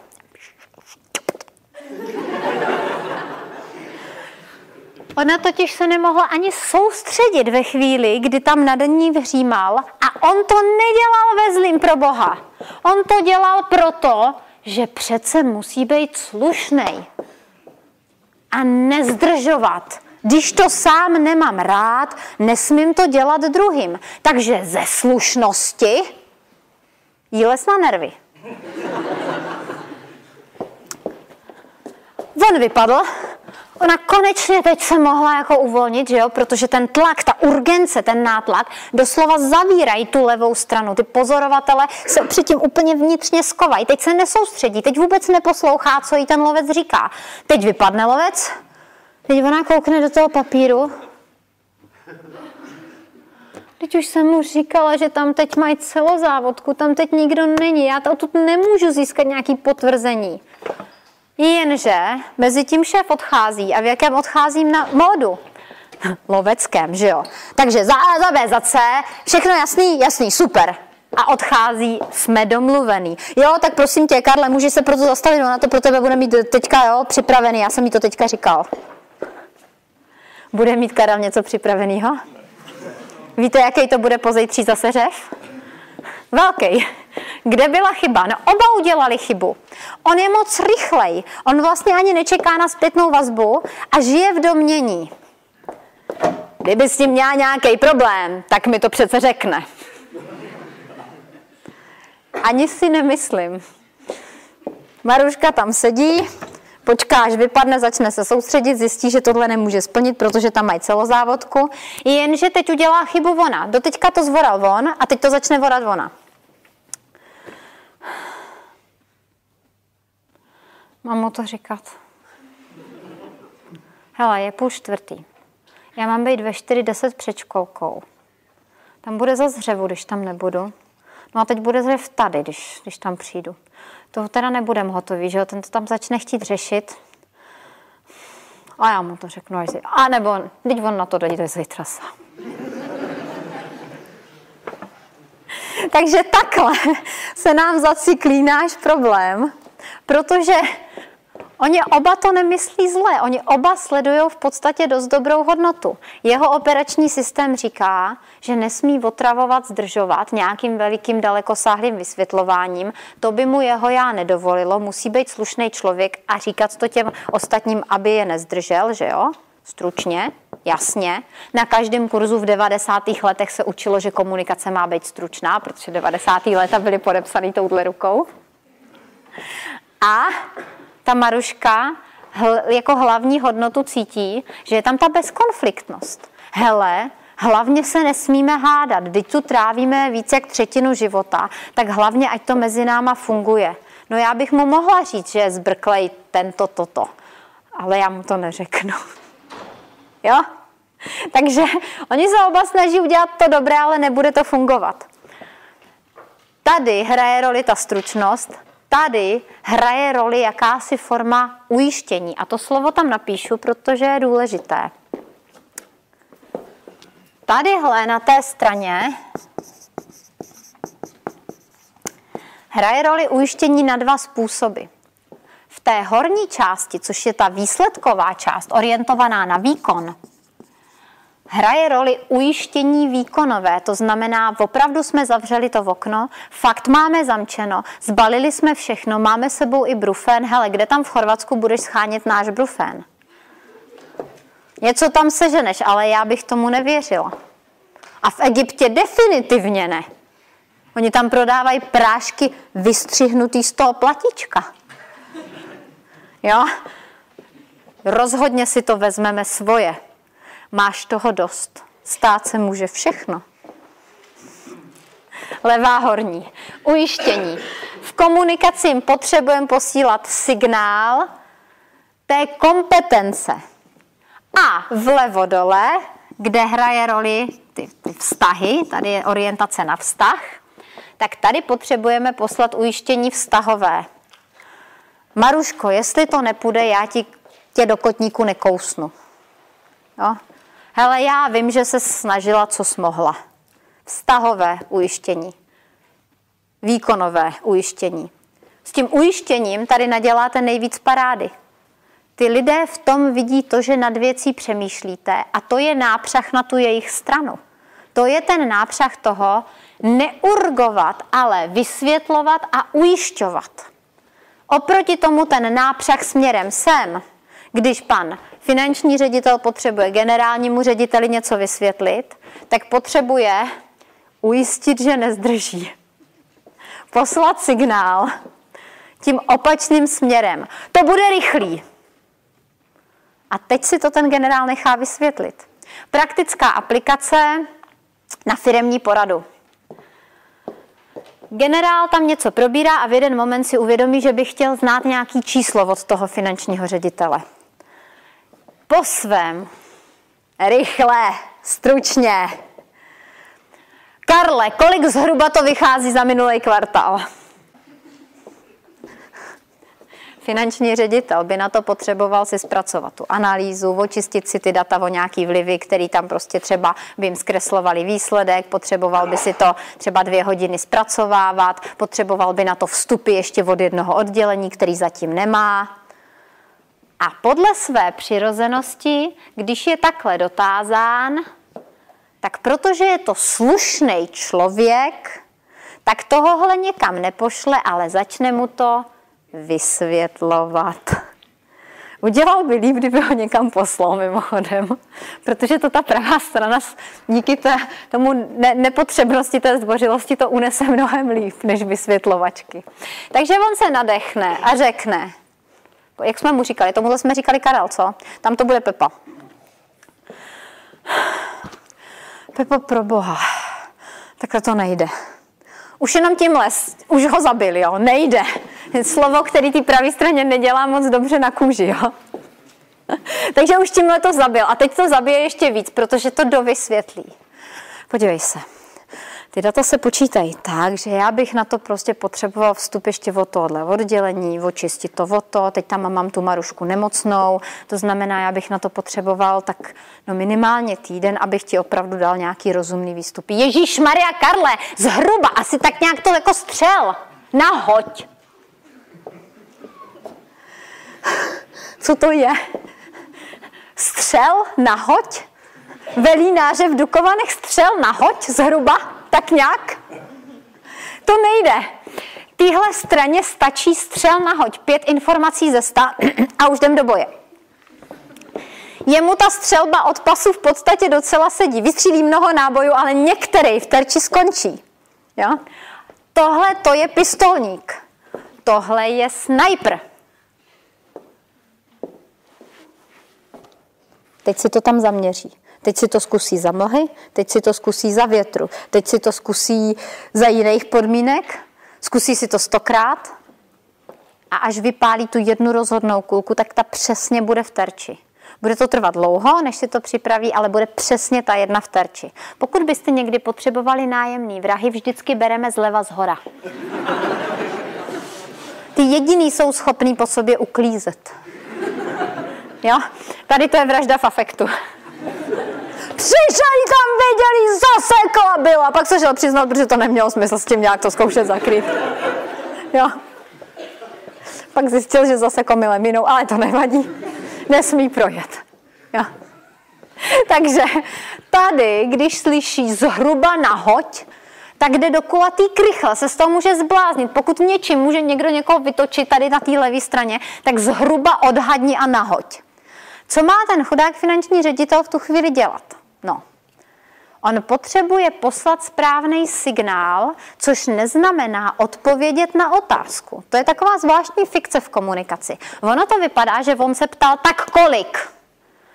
Ale on se ve skutečnosti vždycky ten lovec ptá jen na jednu otázku, která souvisí s tím naším problémem té přepolované komunikace.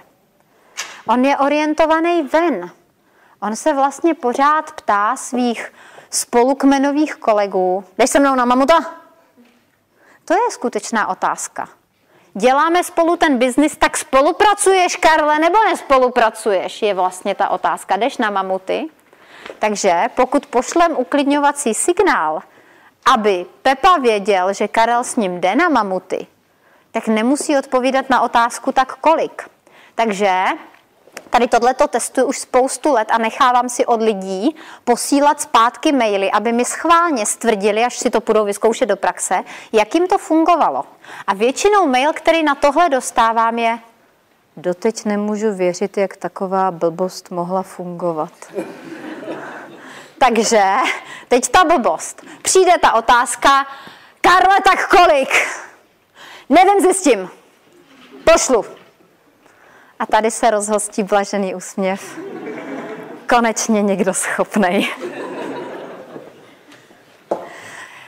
Pokud přijde signál, Pepo, takhle to nejde, tak je to vlastně informace, já s tebou na mamuty nejdu, jdi si sám. A tenhle podvědomě ví, že to znamená smrt. Další, co nechce, další, co nespolupracuje a komu tím prospěješ. Jo? Když jich jde na mamuty 18, tak rozhodně mají větší šanci, než když jich jde 5. Když jich jde do boje 18, je to lepší, než jich, když je tam jenom 10. On potřebuje co největší komunitu lidí, kteří řeknou, ano, já jdu taky. A to ano, já jdu taky je, nevím, si s tím pošlu. Zkuste to v praxi a budete překvapený. Těch mailů mi chodí tuna. Taková blbost, ale fungovalo to. Jo? Protože pro tohle stranu je dost nepředstavitelný, že by mohli dostačujícím způsobem zafunkovat jak, tak, tak jednoduché věci. Ale pravá strana je rychlá, nekomplikovaná. Jo? Takže Karel si poradí tím, že pošle signál součinnosti. Pepo, já chci pomoct. Teď k tomu nemám podmínky, ale pomůžu. To je vlastně ten signál, který se tam pod Prahově musí odehrát. A čím víc pošle ten nápřah na tu rychlost, tím víc uklidní toho člověka, že on do té rychlosti přestane tlačit. Teď jeden rodiny, jestli tohle se dostane k našim příbuzným, tak mám velký problém ale mě to za ten risk nějak stojí. Mám fantastický odchána, který je zhruba tak silný lovec jako já. Takže si celkem rozumíme, já chápu jeho povahu, on chápe tu mojí. A věci fungují. A já si nemůžu zapomenout na eh, scénu, která proběhla, když rekonstruovali v Horce nad Moraviou zahrádku u domečku. Víte, jak na těchto zahrádkách se dělaly eh, ty betony. No. Prostě když zbyl někde beton, tak se to tam vyšpláchlo a Tchán měl právě takovou tu budovatelskou chuť to jako posunout, aby ten domeček byl hezčí, aby to prostě jako nějak fungovalo. No a zapřáhl svoje dva syny, aby pomáhali při tom, při tom přebudovávání té zahrádky, rozmlátili tam ty betony a teď je potřebovali odvozit tím průjezdem ven před barák, kde stál ten kontejner. Ale kluci měli vrzavý kolečko a když se chodilo s tím kolečkem, tak to kolečko dělalo.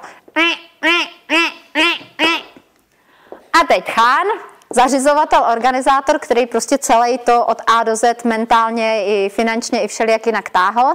Takže měl čtyři telefony na uchu a řešil, kde půjčíme tu žábu, kde bude ta šrotolina, kdy přijde nějaký dělník s tím pomoct. A jenom takhle jedním uchem se jako napřáh, aby slyšel, jak tam to kolečko dělá. Uj, uj. Takhle nakročil do toho průjezdu a na ty kluky řve. Chci, aby to kolečko dělalo. Uj, uj, uj, uj.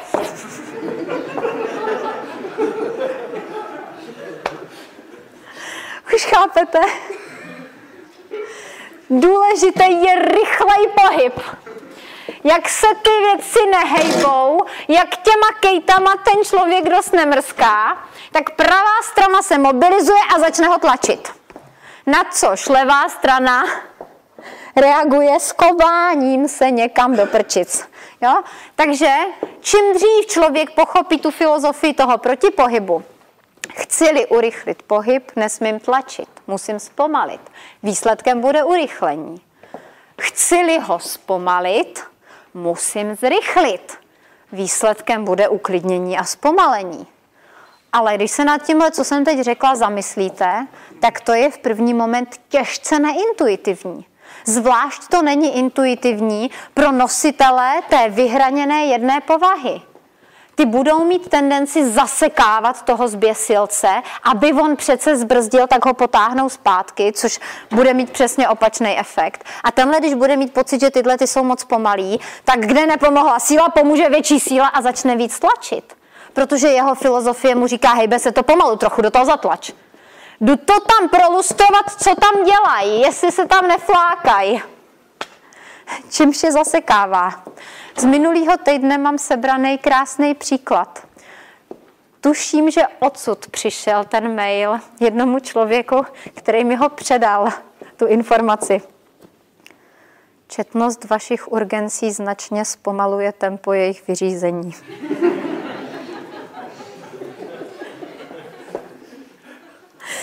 To bylo tak hezký, že jsem si to nemohla nezapamatovat. Prostě to nešlo. Jo? Tohle to, kdyby měli všichni na paměti, už, už, už, už mi začínáte rozumět, proč jsem tvrdila, že by bylo na světě asi méně žaludečních vředů a spoustu jiných trablů, kdyby tohle lidi chápali?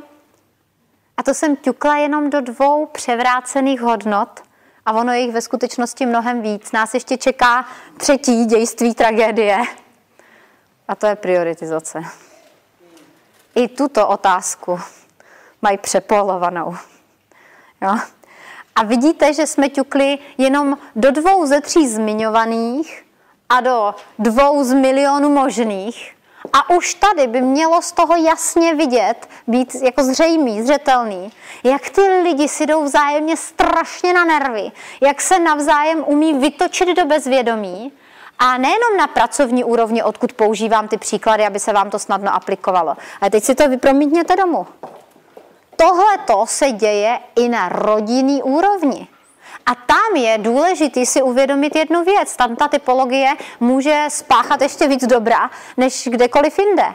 Protože v té práci si ještě vždycky člověk může říct, hele, víš co, tak třeba někdo tam chodí pro peníze, no tak prostě vždycky to nemusí být úplně ideální a hod, tam jsme se nevybrali. Tam vždycky můžeme říct, že jako, víš, on by mohl, ale ono nechce.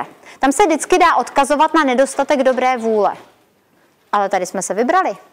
Aspoň ta nejúžší rodina obvykle jako mají se rádi, chtějí, aby jim to fungovalo, aspoň minimálně na tom počátku si nemůžou stěžovat, že jako tam je nedostatek dobrý vůle. Tam přece chcem, aby to fungovalo. Ono to neprobíhalo tak, že jako si slibujem a možná tě bude do konce života. I když to tak někdy vypadá. Ja? Na začátku ten člověk má tendenci chtít ukázat, že přece Teď já se tak snažím, aby to tam u nás doma fungovalo. Jo? Dokázat, prokázat, teď já se tak hrozně snažím. Tak proč to nefunguje? Protože i na té nejosobnější úrovni proti nám hraje něco, co je těžce neintuitivní. My to furt vidíme do kolečka z toho jednoho úhlu pohledu a je jedno, jestli je zprava nebo zleva. Prostě furt to vidíme z jednoho úhlu pohledu. Máme tendenci jako si říkat, ale teď já bych přece na jeho místě. A to je začátek konce. Protože já to neuvidím z jeho strany. Já nevím, jak je to na jeho místě. Že on to má přetočený z hlediska času, že on to má přetočený z hlediska komunikace a že dokonce nám ta hlava jinak prioritizuje. Všimli jste si, že když jdete na nějaký kurz time managementu, lektor se tam skroutí do kulatý krychle, aby přesvědčil obecenstvo o nějakém nějakém, to je jedno, jakém těch metod je milion, systémů třeba na prioritizaci, abychom vlastně prioritizovali na základě třeba vyhodnocení důležitosti, významnosti buď pro tu organizaci nebo pro náš život, abychom opustili takové ty momentální hnutí, co se mi líbí víc, který jestli dlouhý nebo krátký mail, abychom jako opustili tu emoční stránku a narve do nás nějaký systém na logickou prioritizaci. Že jo? Takhle to obvykle bývá. Všimli jste si, že většinou tak do 14 dnů přijde první krize, kdy se člověk podvědomě vrátí k starému modelu? Nevím, zase to řeším, jak to přichází. Všimli jste si, že jo? Kdo jsou v tom kovaný, tak ví jistě. Jo? Jak to, že se člověk vrátí do nějakého původního modelu, když ho ten kurz stál takových peněz? To protože příroda nám už svoji prioritizaci dala. A ta prioritizace je v mnohem hlubší části mozku, než je ta logická, ten čelní lalok. My už totiž svůj systém těch priorit máme nahraný. A já tady takhle bokem, zvlášť pro pravou stranu a zvlášť pro levou stranu, zkusím namalovat takový zjednodušený obrázek takového modelu prioritizace. To, co jsem tady namalovala, je pomyslný kyblík na úkoly, kam se levé i pravé straně stékají ty úkoly, které mají plnit. Pro někoho takovým tím kyblíkem na úkoly třeba bývá většinou Outlook, že jo? tam se vám stejkají ty maily a tam to na vás padá zleva zprava. Pro někoho to může být sešítek s úkolama z porady, pro někoho to může být SAP, pro někoho to může být cokoliv. To není podstatné. Tady tohle je ten zbíhavý kyblík, kam to všecko padá a Lovec i pozorovatel z toho kyblíku berou ty úkoly podle nějakého klíče, který odpovídá tomu prapůvodnímu nastavení, které bylo výhodné v dobách, kdy muselo někdy dojít k té specializaci. Začněme tím lovcem, tam je to zase jako snadno vysvětlitelné. Představte si, jak zašustí v tom křovíčku. Teď to slyším, tamhle šustí v křoví, tady, tři, moment, teď se to hejbe, hejbe se to, hejbe se to, hejbe se to, teď to chvíli neslyším, teď je to tady, kam skočím? Sem nebo tam? No, no kam? No tam ne. Tam. Tam to šustilo naposled. ale začalo to tam. No to je mi úplně jedno. Králík je teď tady. Takže prioritizace říká pak čerstvé krve. Kde je nejnovější stopa? Jde po té nejaktuálnější stopě, jaká může být sakra, co je mi po mamutovi, který se tady blemcal před 14 dněma. Já chci vědět, kde to zvíře je teď. Kde je teď? Teď hraje roli. Možná víte, to jsem ani nezmínila u toho rozdělení toho času, že Některé lovecké kmeny, které ve své prapůvodní podobě žijou třeba okolo Amazonky nebo někde v Africe, tak víte, že oni mají drobátko jiné vnímání času. Že pro ně minulost moc nehraje roli. Oni mají jedno velké teď a případně třídenní výhled do budoucna. Ty kmeny, které nikdy neprošly zemědělskou revolucí, obvykle nemají vyvinuté, silně vyvinuté vnímání minulosti, tak jako třeba západní civilizace.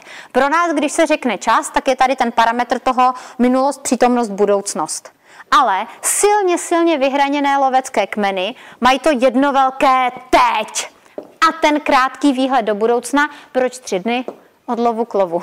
Od gazely ke gazele zhruba. Jo, asi tak. Takže krátký výhled do minulosti, do budoucnosti.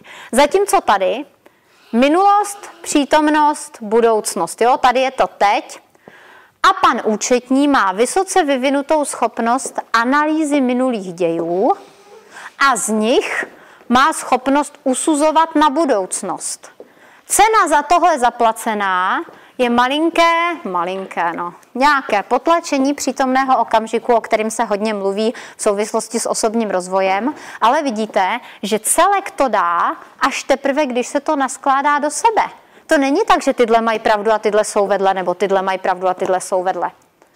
Až dohromady to vytvoří celek. Oni nikdo nemají pravdu dokonale. To je prostě jenom o tom, že když příliš přepálíme tohle, je to průšvih, to dělá hodně teďka západní civilizace. Když ale příliš přepálíme tohle, tak to taky není hit paráda. Jo?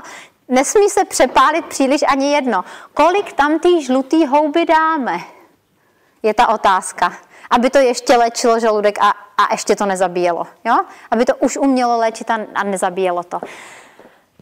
Ten silně vyhraněný pozorovatel, když se bude válet na pláži někde v Řecku, v Chorvatsku nebo v Itálii, tak on to nastavení moc dobře neumí vypnout. On ví, že teď si má užívat, protože se to na pláži obvykle dělá.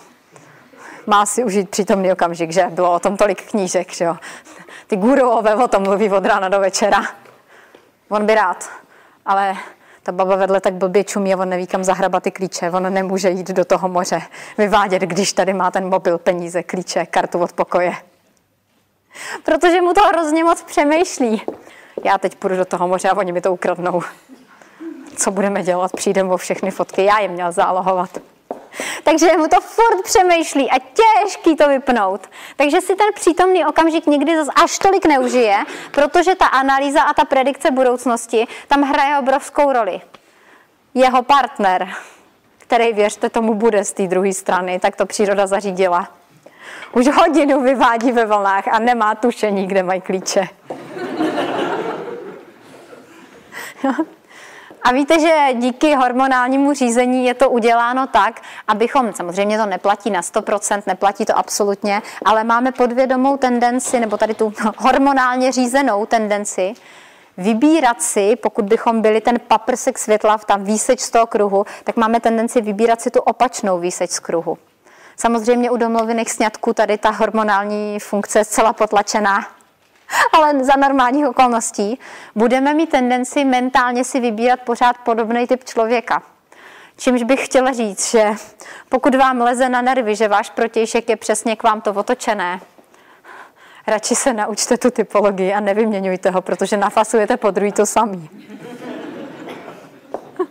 Říká se, radši vyřeším problém a nechám si partnera, než bych vyměnila partnera a nechala si problém. Jo. Takže my se teď potřebujeme podívat na to, že ten pach čerství krve znamená v prioritizaci lovec bere z hora. Já vám to zkusím ukázat, protože předtím u komunikace jsme se hodně věnovali pravému hornímu kvadrantu, tak já se teďka zkusím pověnovat pravému spodnímu kvadrantu. Prosím, vemte to teď s obrovskou nadsázkou, protože to, co budu ukazovat, sice samozřejmě platí, ale já to budu ukazovat v té největší možné vyhraněnosti, takže jako takhle extrémně to obvykle nepotkáte. A přesto si troufnu říct, že mnozí z vás poznáte. Jo? Máme člověka, který je dost silně vyhraněný vpravo dole, tadyhle někde. Odchází z porady a má zapsané tři úkoly, na které se musí teď zaměřit. Tři úkoly z porady, které jsou důležité. A bere to velmi vážně. A kdybyste ho teďka takhle připíchli na detektor lži, tak vám to tam bude hlásit. Pravda, pravda, pravda, skutečně to jdu zpracovat. Teď hned se chystám z porady vody do kanclu a jdu na tom makat. A jak takhle jde tou chodbou z té porady? Potká kolegu na záchodě. To jsou ty Excely, co? Sorry, sorry, já se moc omlouvám, promiň, promiň, promiň, já ti to fakt pošlu, promiň, promiň, opravdu pošlu. Já jdu teď do kanclu a já ti to hned pošlu. A veme to přes kuchyňku, kde si chce udělat kafe. Ten report, viď? Moc omlouvám bylo to strašně moc, ale já jdu teďka do kanceláře a já to hnedka pošlu. A v prvém i druhém případě, kdybyste ho připíchli na detektor lži, kouká z voka do voka a mohl by přísahat a hlásilo by to pravdu, že to opravdu teďka jde do kanceláře a hodlá to poslat. Zapomene tam to kafe, ale to nechme stranou a jde do té kanceláře. A dojde do té kanceláře a na klávesnici, zatímco tam nebyl, No, ježiš, pardon, ale ono vlastně to není vidět, takže to je jedno. Omlouvám se. ale ještě to nevidíš. Tak mu někdo na klávesnici něco položil. To mělo být do dneška. A, a jde na to. Kde jsou tři úkoly z porady? Kde jsou Excely? Kde jsou reporty? Ani vás nesmí napadnout to říkat. Ale víte, jo? Takže ten nešťastník aby mohl mít vysokou úroveň kreativity, která se tady přirozeně vyskytuje, tak ale potřebuje k té kreativitě něco. Jak spíš vznikne kreativita? Ze zbíhavého nebo rozbíhavého myšlení? Z rozbíhavého. Ze zbíhavého myšlení vzniká soustředění. Tenhle člověk sám sebe snadno udrží u myšlenky. Je to pro něj jednodušší on si vezme nějaký ten cíl a teďka se do něj zabředává. Pro něj je o facku jednodušší se zaměřovat na jednu věc a tak nějak se tím prohryzávat do větší a větší hloubky. Problém má v tom, že se hryže až možná někdy moc do hloubky a tenhle má problém v tom, že to rozbíhavé myšlení, kterému dává tu kreativitu, že při brainstormingu tenhle ten vychlí nejvíc nápadů a sice tisíc jich na prd, ale tisíc první změní dějiny světa, protože to je něco, tam se trefí, to je taky ten pistolník, tak tady je hrozně důležité si uvědomit, že ta kreativita je zaplacená tou nepozorností. Tam ta pozornost je těkavá. Tyhle lidi bývají velice často v obchodu. Už chápete, proč obchod a účtárna se tak nesnášejí? Typický problém zase z firmního prostředí. Obchodní oddělení, marketing, účtárna. Ještě než byly GPSky, Obchodáci mývávali za úkol, už někteří nebudete ani pamatovat, psát knihu jíst. Pozice odtud. Co je na tom těžkýho?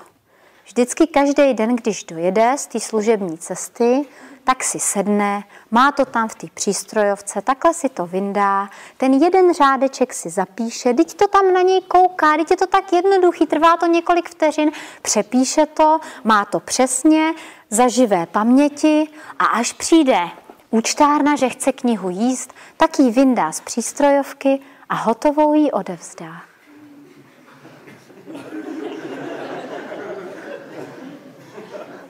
Slyšeli jste o někom, kdo by to takhle někdy udělal?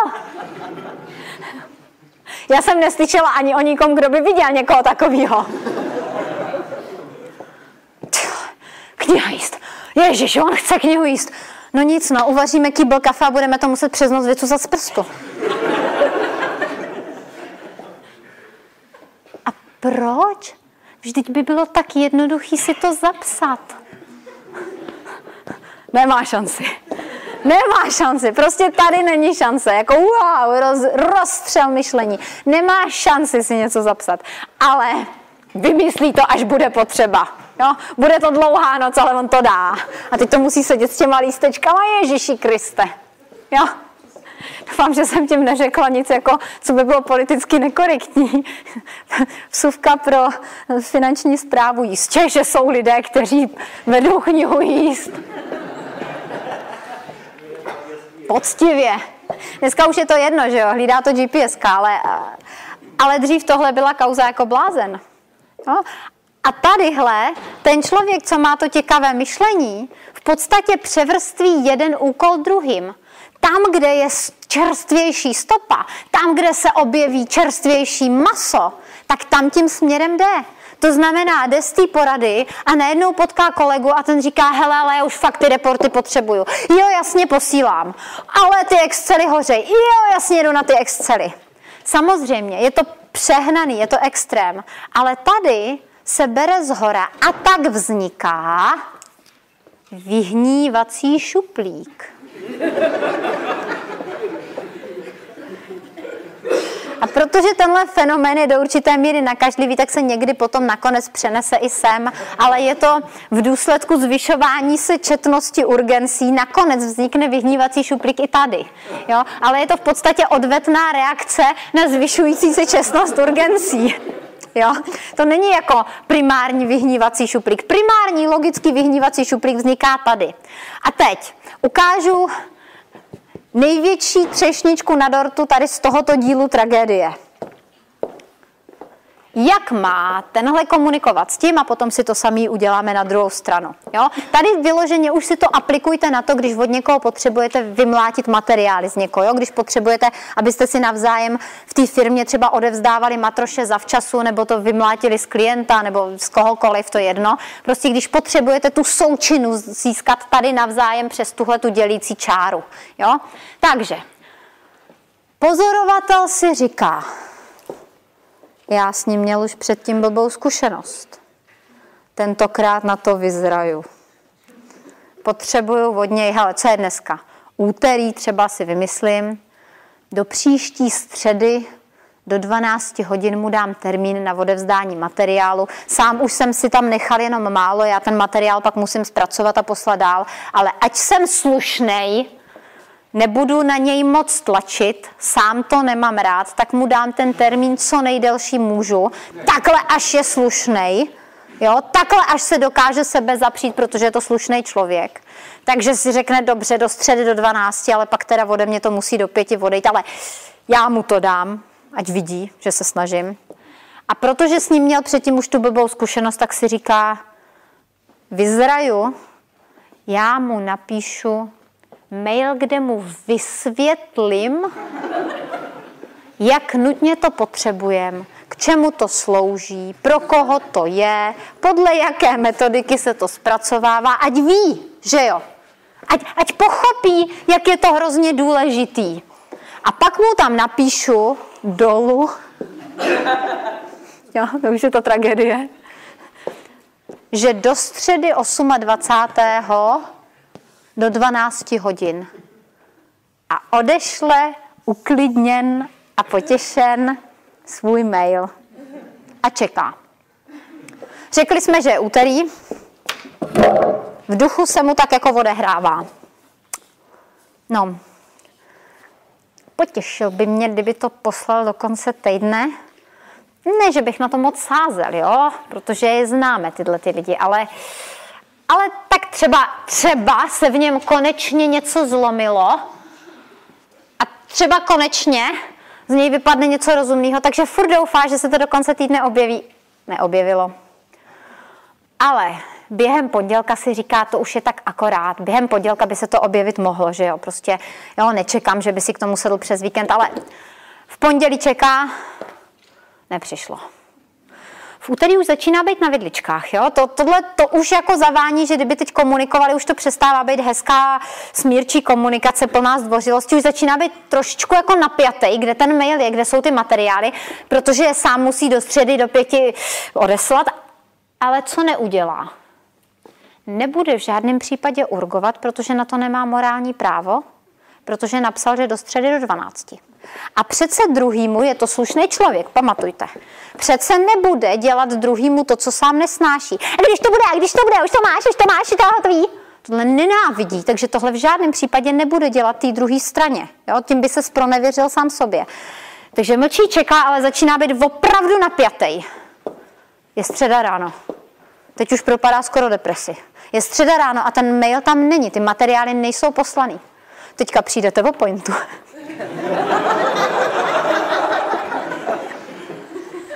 Nemohla, nemohla jsem si pomoct. Omlouvám se.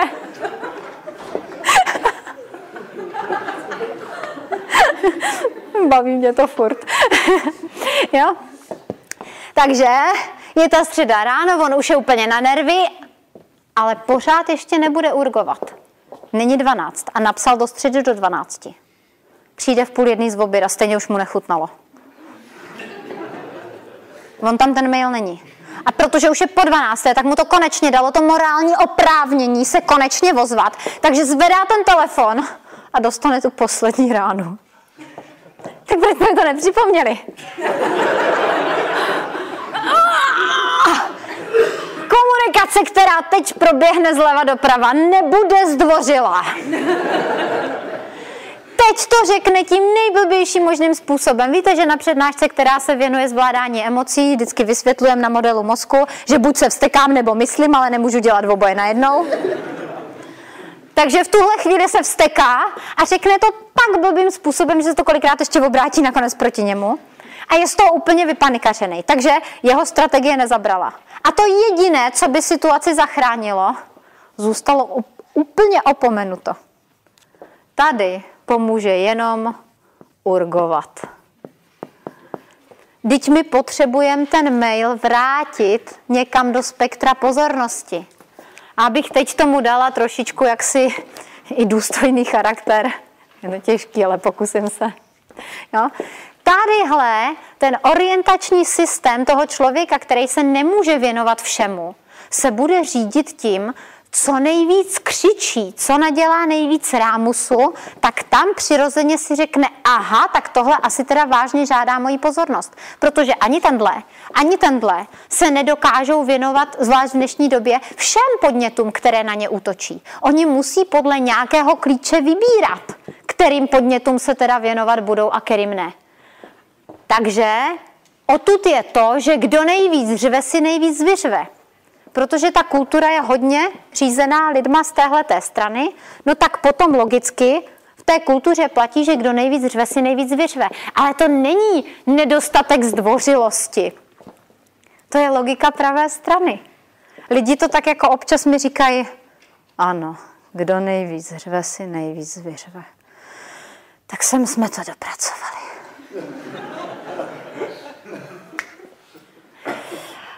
Ono to takhle fungovalo od vždycky. Máte jedinou šanci. Začněte urgovat. Ježíš Maria, já jsem tam nenapsala to slovo.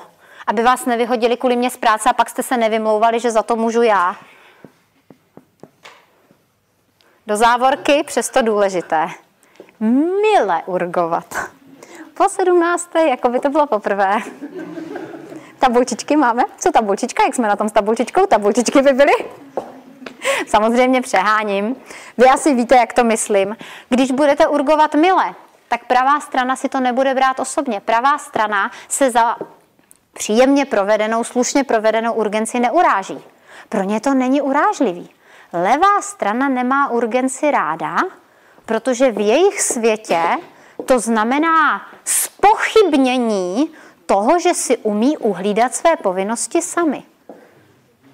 Už to máš, to tabulku, už to máš. Až ji budu mít, tak ji pošlu. Já si umím sledovat svoje povinnosti. Jako bych už já někdy na něco zapomněl. Já, který vždycky ještě hlídám ty ostatní, aby plnili termíny. A on mě připomíná, jestli už jsem poslal tabulku. Může mi vysvětlit, když mi řekl, že to má být do příštího pátku, proč mi volá v pondělí ráno, v úterý ráno, ve středu ráno, ve čtvrtek ráno, v pátek ráno, jestli už to mám. Až to budu mít, tak to pošlu a já si svoje povinnosti splním. Urgence je útok na osobní integritu, Teďka žádná pointa nebude, minimálně 4 minuty.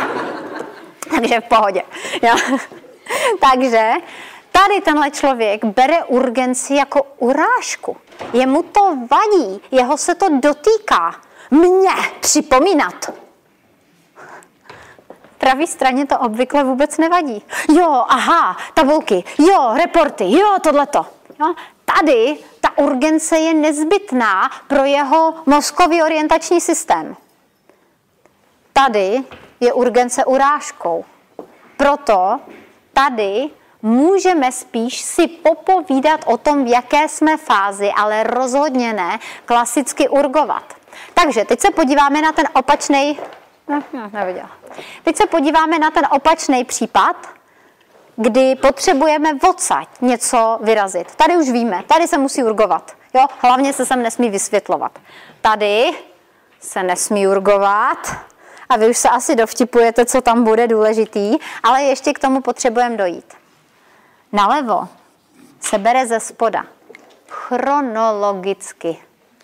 Jedno po druhém. Napřed krok A, potom krok B. Pokud vaříš tu drogu ze 165 bylin, potřebuješ zachovat technologický postup. A jestli přehodíš krok 2 s krokem 3 a seš chemik v dusle šala nebo lovochemie, lovosice, máš velký problém a okolí taky. Nikdy nesmíš přehodit technologický postup, pokud zpracováváš ty bylinky, pokud vaříš tu houbu, pokud vyrábíš letkový hnojiva a podobně. Musíš dodržet určitou logiku. Napřed je krok jedna, potom je krok dva, potom je krok tři, potom je krok čtyři a to je potřeba dodržet.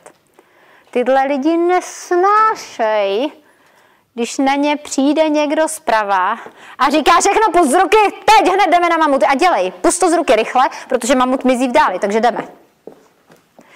Tyhle lidi jsou z nich úplně na nervy, protože tady ta logika říká napřed jedno, potom druhý. Já jsem se dlouho zžívala s tím modelem u nás doma, kdy mu je lásky plná prozba o pomoc. Byla Martine, dělej! Potřebuji pomoc! Pojď pro Boha! Ne za týden, teď! Na mou omluvu, já se to taky učím, že jo? Tak mi dejte taky šanci. A viděla jsem, že nic nevidím.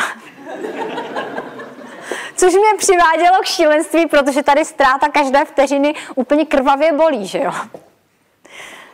Už jsem se naučila, že když na něj mluvím a on něco píše na počítači, tak musím počkat, až uvidím gesto Ctrl S. Což znamená, dopsal v klidu větu, kterou měl rozepsanou, dokument uložil a teď se zeptá, říká jsi něco?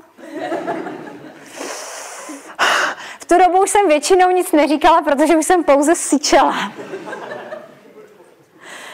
Ale už jsem se naučila to chvíli vydržet. A sama jsem byla zaražená, to bylo letos na jaře, jsem si skoro ještě tu svatbu malem rozmyslela. Jsem byla sama překvapená, že jsem se ptala, ale bylo to jako přes eh, stěnu místnosti, jako jsem takhle přes dveře, takhle za roh. A něco jsem se ptala. A teď jsem slyšela, že neslyším žádnou tu odpověď. A teď jako půl na půl. Byl se ve mně ten lovec, ale současně profesionální zvědavost mi jako říkala, jak dlouho může trvat, než přijde odpověď? A protože tam máme budíka se vteřinovkou, což jako mě pomohlo částečně uklidnit, že jsem se soustředila na něco jiného, ona utekla něco víc jak minuta a v době, kdy já už jsem to vzdávala, jsem říkala, jo, tak asi mě opravdu neslyšel, tak přišla najednou odpověď v době, kdy já už těžce nedoufala. A jsem si říkala, víte, kolik je minuta? Zkusili jste si někdy změřit minutu? Marťo, chceš kafe nebo čaj?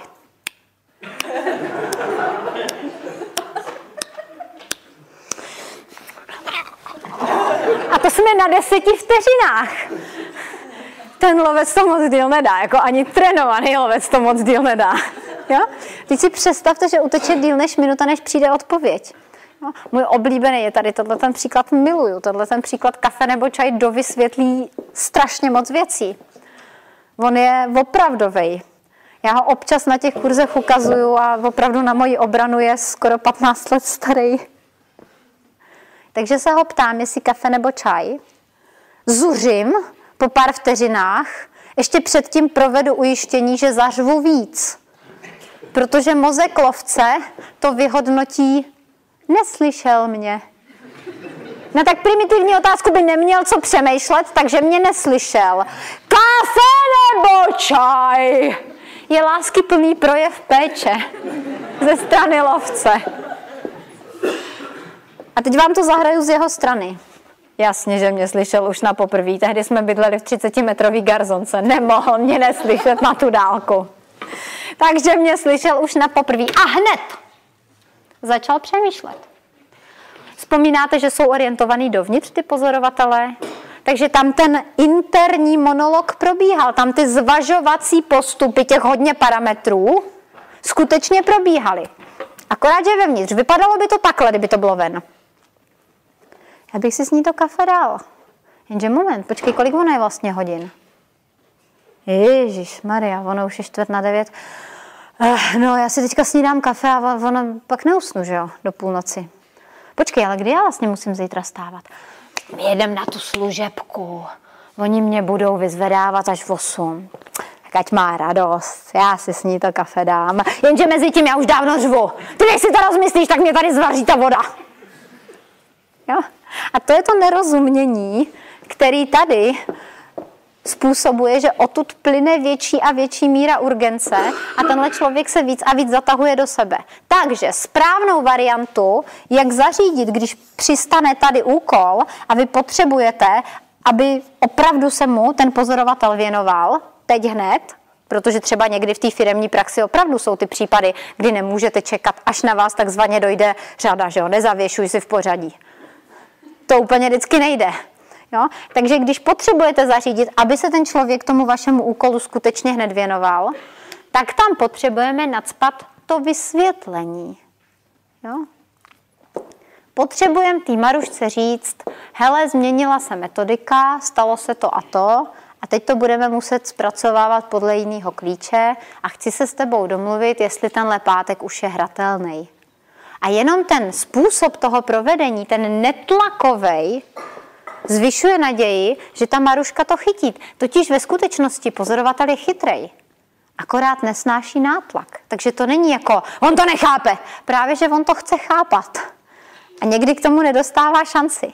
Takže tady pořád běží těch hodně zvažovaných parametrů a když tenhle člověk dostane to velký zadání, tu šíři, ten kontext, tak bude mít menší tendenci k tomu odmítnutí spolupráce aha, dobře, ono to hoří, jasně, ty to potřebuješ kvůli té Belgii, uh-huh. a pátek, už tenhle pátek je ten první termín. No, ráda z toho nejsem, radost mi to nedělá, ale když se ještě tady domluvíme s někým dalším, tak to možná půjde, zkusíme to. Jo? A to je vlastně to, čeho my docílíme. Takže sem se nesmí urgovat, musí se vysvětlovat v tom klidu. Sem se nesmí vysvětlovat a musí se urgovat. Já se vás teď zeptám. Poznali jste zatím, tam, kde jsme se zatím dostali, už nějaký první typický chyby, s kterými se utkáváte třeba každodenně? Poznal někdo sám sebe? Oh, docela dost lidí. Co ten zbytek? Ještě se nerozhodli?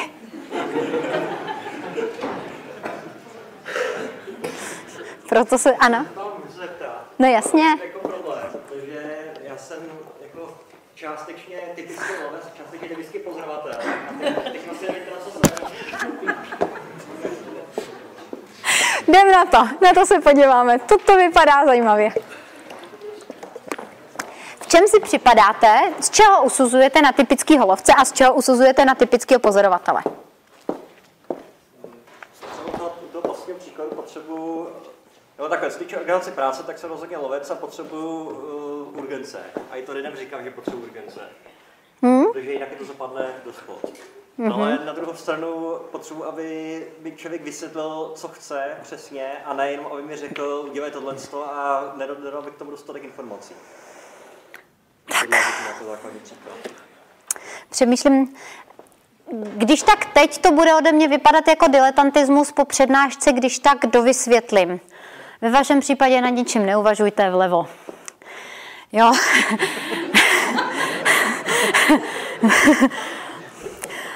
A později se můžeme, protože to by bylo na díl, se dohrabat, která já jsem se k tomu dohrabala. Jo? Ale nebojte se, je to výrazně víc zleva. Věci, které jsou, že třeba ta potřeba připomínání, tam může vzniknout klidně i u člověka, který je vodinut. Jo? Ale ve vašem případě je to spíš, spíš prostě ta levá strana, tam vůbec se nemusíte tejrat s tím, jak to je. A IT, po co děláte?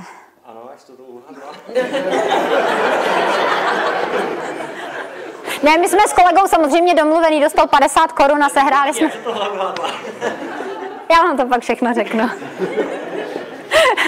Nějak jsem tak koukla, čuchla, ale já to řeknu všem. ne, myslím tím jinak, Ježíše. Vidíte, to je, když rychleji mluví, než myslí. To je zase příklad na mě.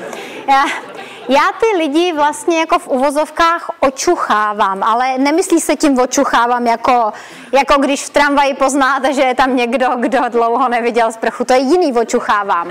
Jiný, jiný. Kouknete na toho člověka a čím se vlastně máte řídit, když budete pracovat s tou typologií? Nejstrašnější varianta, jak té typologii v praxi v životě neporozumět nebo respektive znát model, ale neaplikovat ho na živý lidský bytosti, je to, když se budete snažit, až si to za chviličku rozštípnem na všechny čtyři, to je to, co nás za chvilinku čeká, až si to rozštípnem na ty čtyři kvadranty, tak v uvozovkách naučit se ty čtyři kvadranty a teď koukat na toho člověka a přemýšlet, jako do kterého z těch čtyř bychom ho zařadili. Tak to je jistá cesta k nezdaru, to je cesta do pekel. Takhle se to dělat nedá. To, co je mnohem pro uživatele přívětivější a jak jsem začínala, když jsem si říkala do prčice, jako knížky jsou hezky, ale jak se to jako poznává v praxi. A na to mi ty knížky odpověď nedávaly, tak mi odpověď dala tramvaj číslo 9. Ta jede z hřeb přes celou Prahu, taky tady zastavuje na Husinecký. A ještě jako studentka jsem měla plno příležitostí v ní strávit spoustu času se spoustou jiných lidí. A učila jsem se způsobem, že jsem tam seděla a čučela. A to mi dalo víc, než třeba spoustu knih nebo přednášek. Ty knížky a přednášky jsou zlatý ale daj mi návod, jak se to dělá, ale odmakat to pak musím sama. A tohle je v podstatě to, co se vám snažím říct. Trenér vám řekne, že se má něco udělat nějak, ale hádejte, čí svaly to musí nacvičit. Vaše. A takhle přesně funguje ta typologie. Já se tady krájím do kolatý krychle, abych to pokud možno řekla nějak v rámci možností prakticky orientováno na ten život ale stejně vás čeká to, že budete muset v kanceláři nebo doma si sednout, udělat si kýbl kafe nebo čaje, čučet na ty lidi a chvíli nad tím přemýšlet. A nenechte se zdecimovat tím, že vás v první moment třeba taky může nic nenapadnout. Jo? Tohle fázi jsem procházela velmi dlouho. A taky se mi to ještě stává. A blbý, když se to stane uprostřed přednášky. Si pak ty lidi všimnou. Jo? Důležitý je začít koukat, začít na ty lidi koukat a nesnažit se je hned určovat. Zní to jako protimluv, ale Cesta k tomu určovat ty lidi rychle a přesně je nesnažit se o to hned na první dobrou. Koukám na ty lidi, vidím, že jedni jsou víc orientovaný ven, víc, druhý jsou víc orientovaný dovnitř. Tyhle ty budou víc střelci, budou víc, eh, jim stačit méně parametrů, tyhle ty budou hloubavější, budou zvažovat víc parametrů. Teď už se dostáváme k tomu, že už jenom samotné položení otázky mělo nějakou formulaci. Jo? To znamená, takže chcete říct, že já jsem lovec, tak to teda ne. By bylo odsaď. Já umím aj tamto. Což se neblížilo tomuhle provedení, jo? takže už jenom položená otázka mi svým způsobem dost pomohla. Jo?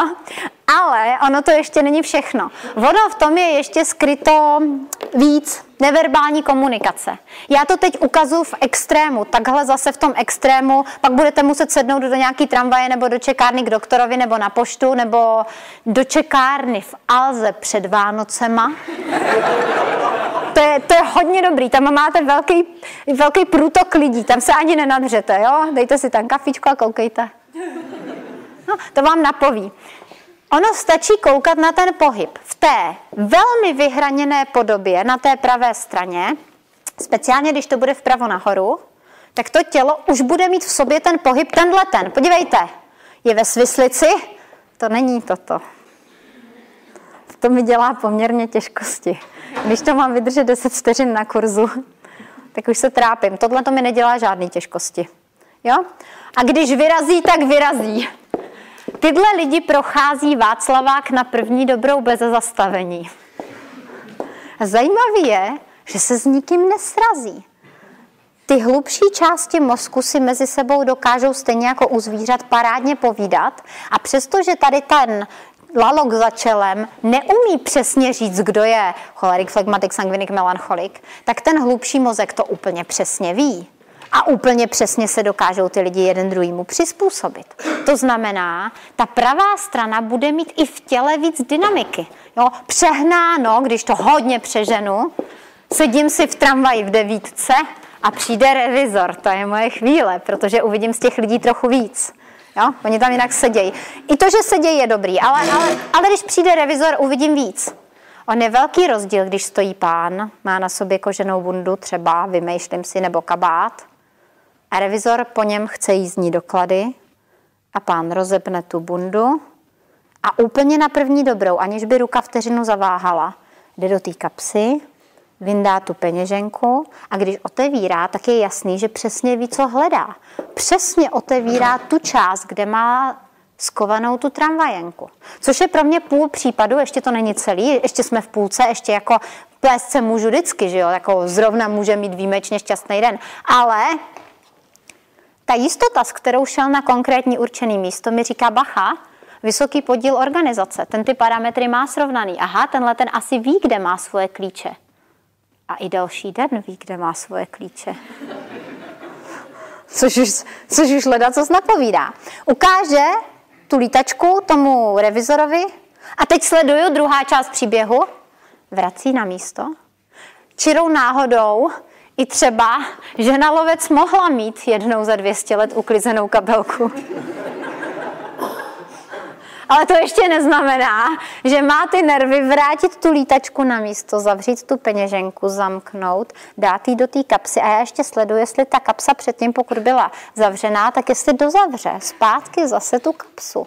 Jestli tam ta vysoká míra organizace je po celou dobu. Protože ono taky vyndá tu tramvajku, ale pak ji může mrsknout do té kabelky. To je důležitý. A jestli je to to, že přijde revizor a dáma uchopí kabelku. Maria, já to tu někde mám, vydržte, já jsem to někde tady všechno měla. Že, že to, já jsem nevěděla, dobře, to je jedno. Přeháním. Ale tohle je ono. Ta pravděpodobně netuší, kde má klíče. A má každý den znovu radost z objevování. A když se tyhle dva potkají spolu na kurzu, tak já je jeden druhýmu furt ukazuju, aby se na sebe důkladně podívali. Protože oni nevěří, že svět toho druhého existuje. Chceš mi říct, že on vždycky ví, kde má klíče, ne blbost, jako každý den, furt, i když je třeba na dovolený, tak si jako najde místo na... Ne. Ano. Takže ona neví, kde má klíče? Jak? Ani když už jí to někdo třikrát řekl? Chceš mi říct, že každý den znova hledá? To není možný. Ale je, a pak se tyhle dva vemou. A pojedou spolu na dovolenou. A pak spolu půjdou na pláž. To je materiál. A taky spolu chodí nakupovat. Víte, jak je pro mě těžký prolíst teskem, když to všechno vidíte? Já chci, abyste to totiž viděli taky, takže vám teďka napovídám stran té neverbálky, tím, jak to hraju. Pro mě je to někdy těžký, ale chci, abyste se dívali na tu neverbálku. Přeskládali Tesko, ale tenhle o tom neví, protože tam má spoustu věcí, které může objevovat. Stejně neví, pro co tam původně přišel. A taky přinese spoustu věcí, ale úplně jiných. Má seznam. to je natolik nakažlivá věc, že seznamy si nakonec pořizují i lidi odsaď. Ale u hodně silně vyhraněných těchto těch zjistíte, že ty seznamy nejsou jen takhle jaký. Ty seznamy mývají vnitřní strukturu. Přece tam nebudu psát první mlíko, když to začíná ovoce zelenina.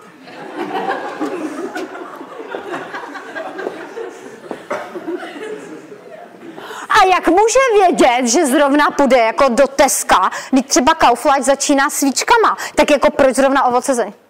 Já nechodím do Kaufláče.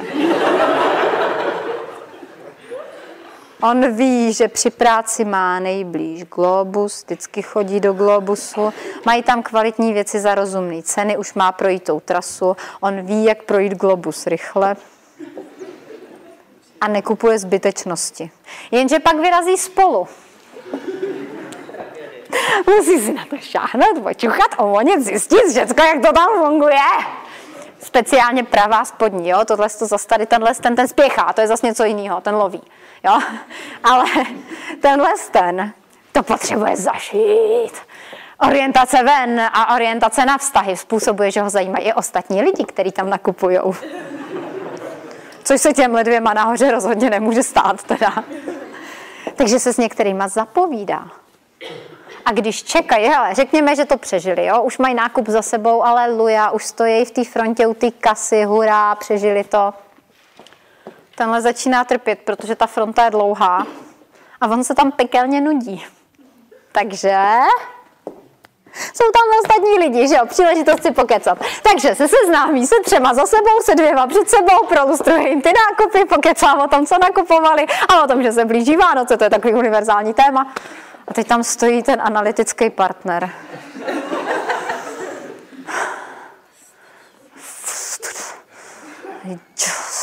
Cizí lidi, někdy s ním strašně, že otravuje cizí lidi. Ale když se na to podíváte z jiného úhlu, tak to znamená, že tenhle bude mít predispozice pro úplně jinou práci než tenhle ten a tenhle ten bude doma tam, kde věci budou mít řád. Tam, kde věci budou v nějaké struktuře. Odsud pochází sousloví štábní kultura. Tady bude obchod. Tady bude marketing. Ale tady bude taky Hollywood. Tam vymyslí nevymyslitelné, skloubí neskloubitelné. Tam je všechno možné. Tady ne. A už jsme u toho toaletního papíru. To už stačí na kurzu, když jsem ve správné fázi, to nevím, jestli jsem tady, tady na to mám tři hodiny, že jo, jinde na to mývám celý den, minimálně jeden.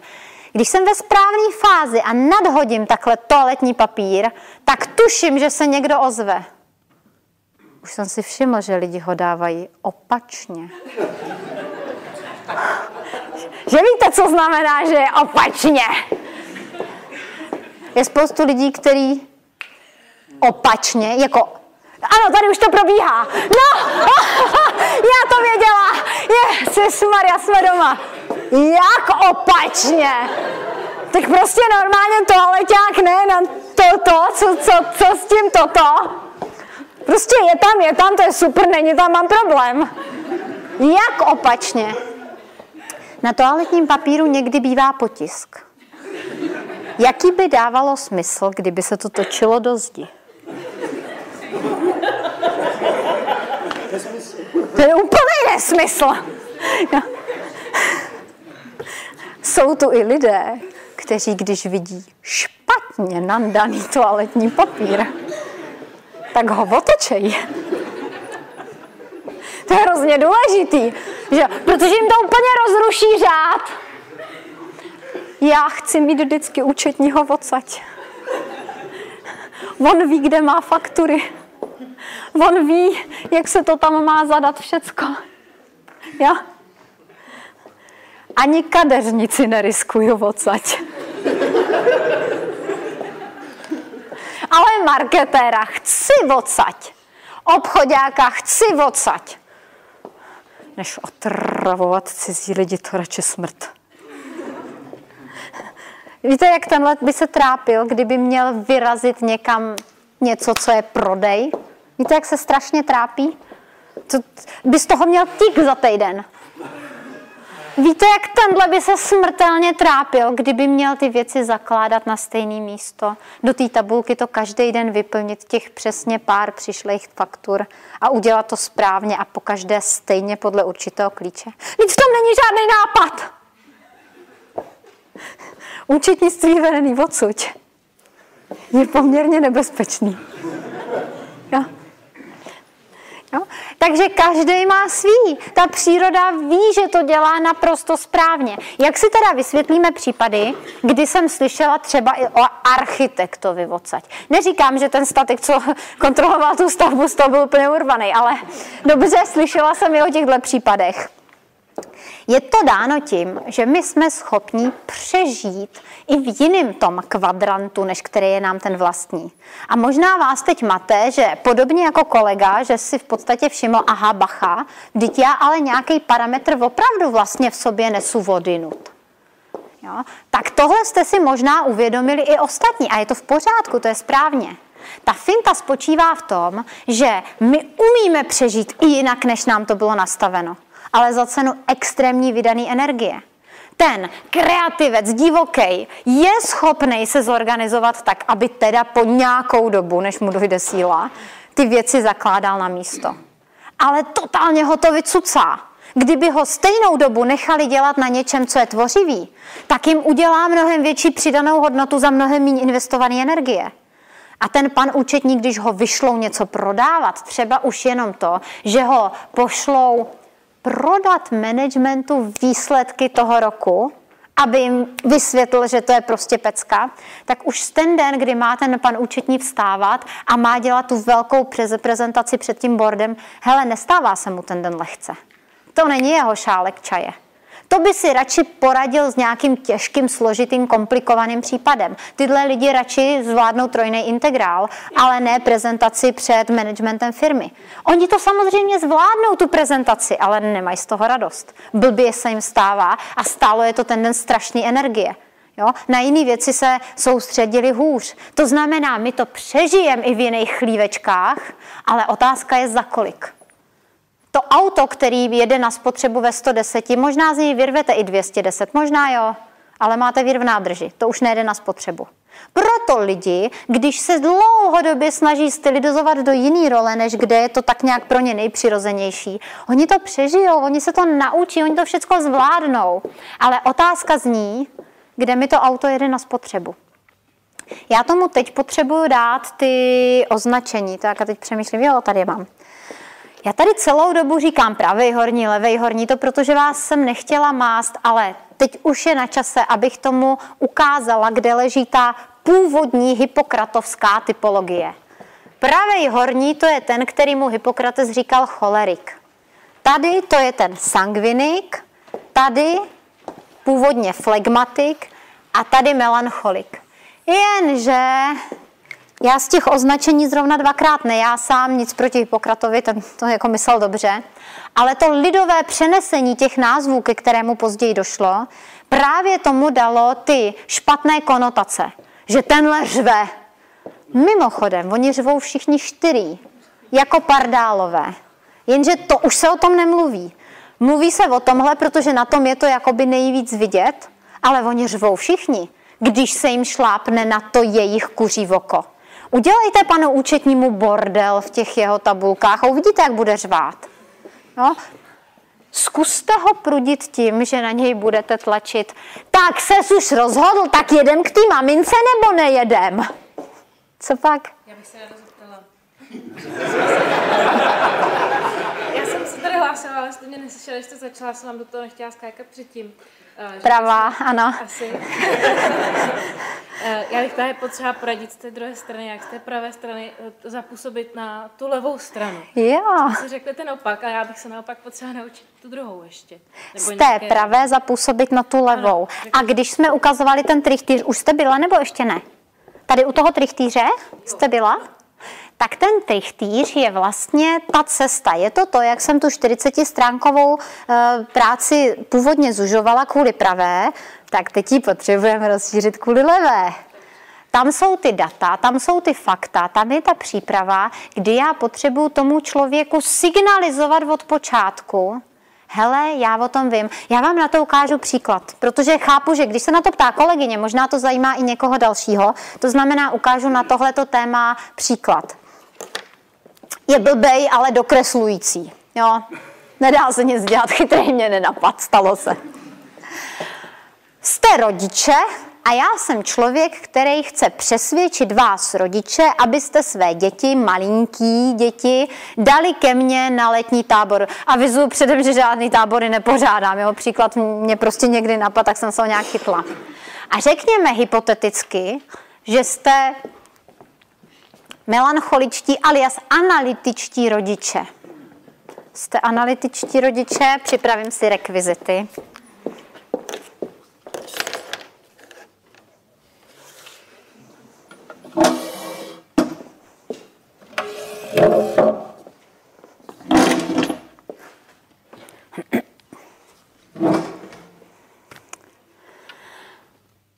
Podívejte, mně je jasné, že když je to tábor s koňmi, je tam riziko.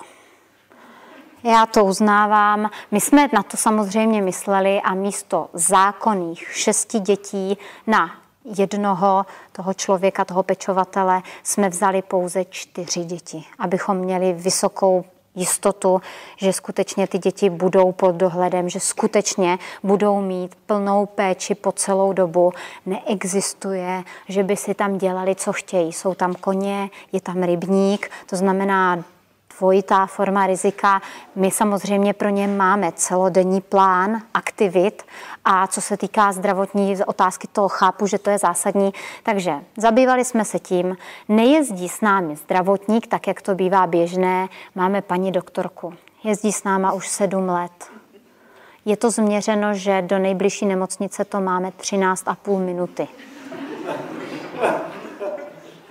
Takže kdyby se cokoliv stalo a chápete, že stát se může vždycky všechno, jo? prostě takový je život, takže my to máme změřeno, že opravdu 13,5 minuty a ta paní doktorka je skutečně jako ověřená, prověřená časem, ta opravdu se neuvěřitelně věnuje a nepodceňuje věci. A teď tam náhodou omylem sedí jeden ro- rodič odsaď. Oh, Nikdy tam nepošlu svoje děti! Kdybych propagovala rodičům odsaď. Hele, koně, rybník, kanoe, les, ty děcka na to do smrti nezapomenou, minul se nám tam jeden skoro utopil, ale nakonec.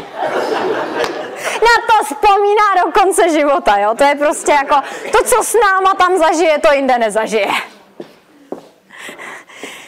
Samozřejmě to extremizuju. Jo? Vy asi chápete, že v tuhle večerní hodinu už mi nezbývá nic jiného, než tady trochu blbnout, abych vás udržela při životě, že jo? Sebe taky. Takže trochu přeháním, ale je mi jasný, že vy si z tohoto tu podstatu dokážete vybrat. Tady musím ukázat kompetenci. Musím ukázat, že jsem zvažovala ty věci, které tenhle by zvažoval. To je ten můj krok směrem k němu. A Vysvětlu to v tom klidu, protože tím dělám ten protisignál, aby si nemyslel, tady je zbrklej, toho nebudu poslouchat. Jo? Tím se snažím v podstatě udělat tu protiváhu. Jo? A vidíte, že tenhle ten, ten melancholik, kterému já říkám analytický typ, rozhodně není ten zažitý depresista. Kde je tam nějaká ta deprese? Jo? Maximálně z toho, že ty lidi jsou diletanti, ale to ty ostatní ale to ty ostatní mají zase jiný deprese, že jo? Tenhle má deprese z toho, že ty ostatní jsou děsně necitliví. Tenhle ten, já mu říkám prakticky empatický typ, abych se vyhnula tomu označení flegmatik. To jsou ty lidi, co mají neviditelné antény.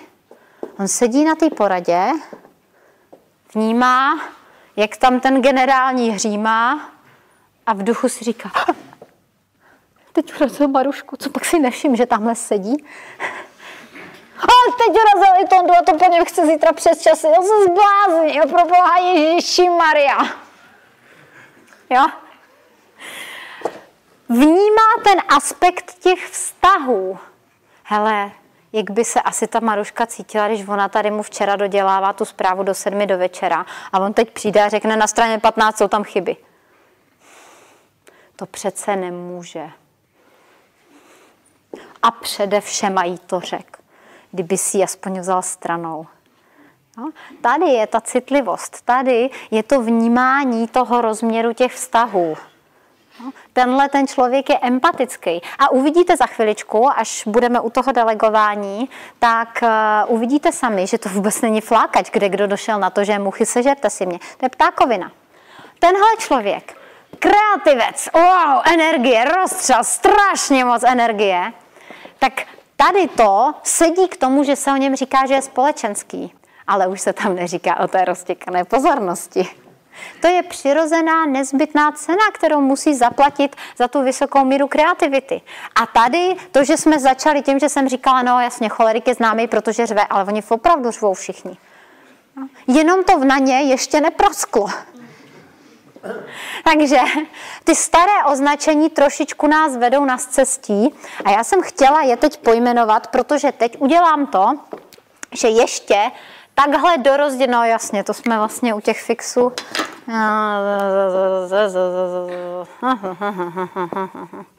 Je to trochu vidět? Já teď vám zkusím, abych to zvládla, mám na to čtvrt hodiny a všechno, co budu přetahovat navíc.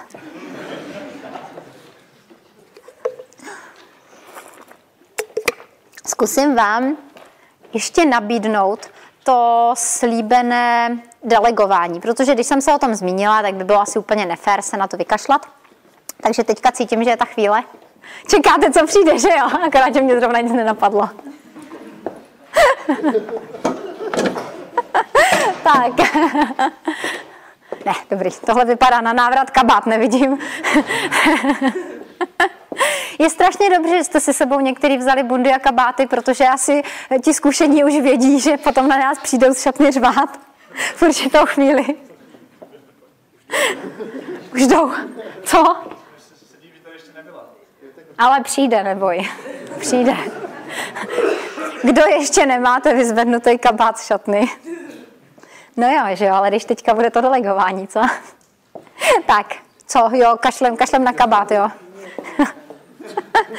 Venku je minus tři. Ale obdivuju vaše nadšení, to jako super.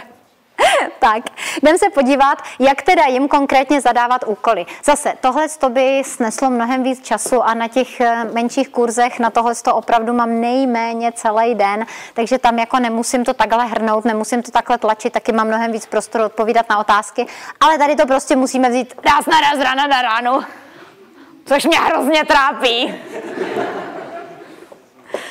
Jak delegovat sem? Tady se musí zadávat cíl.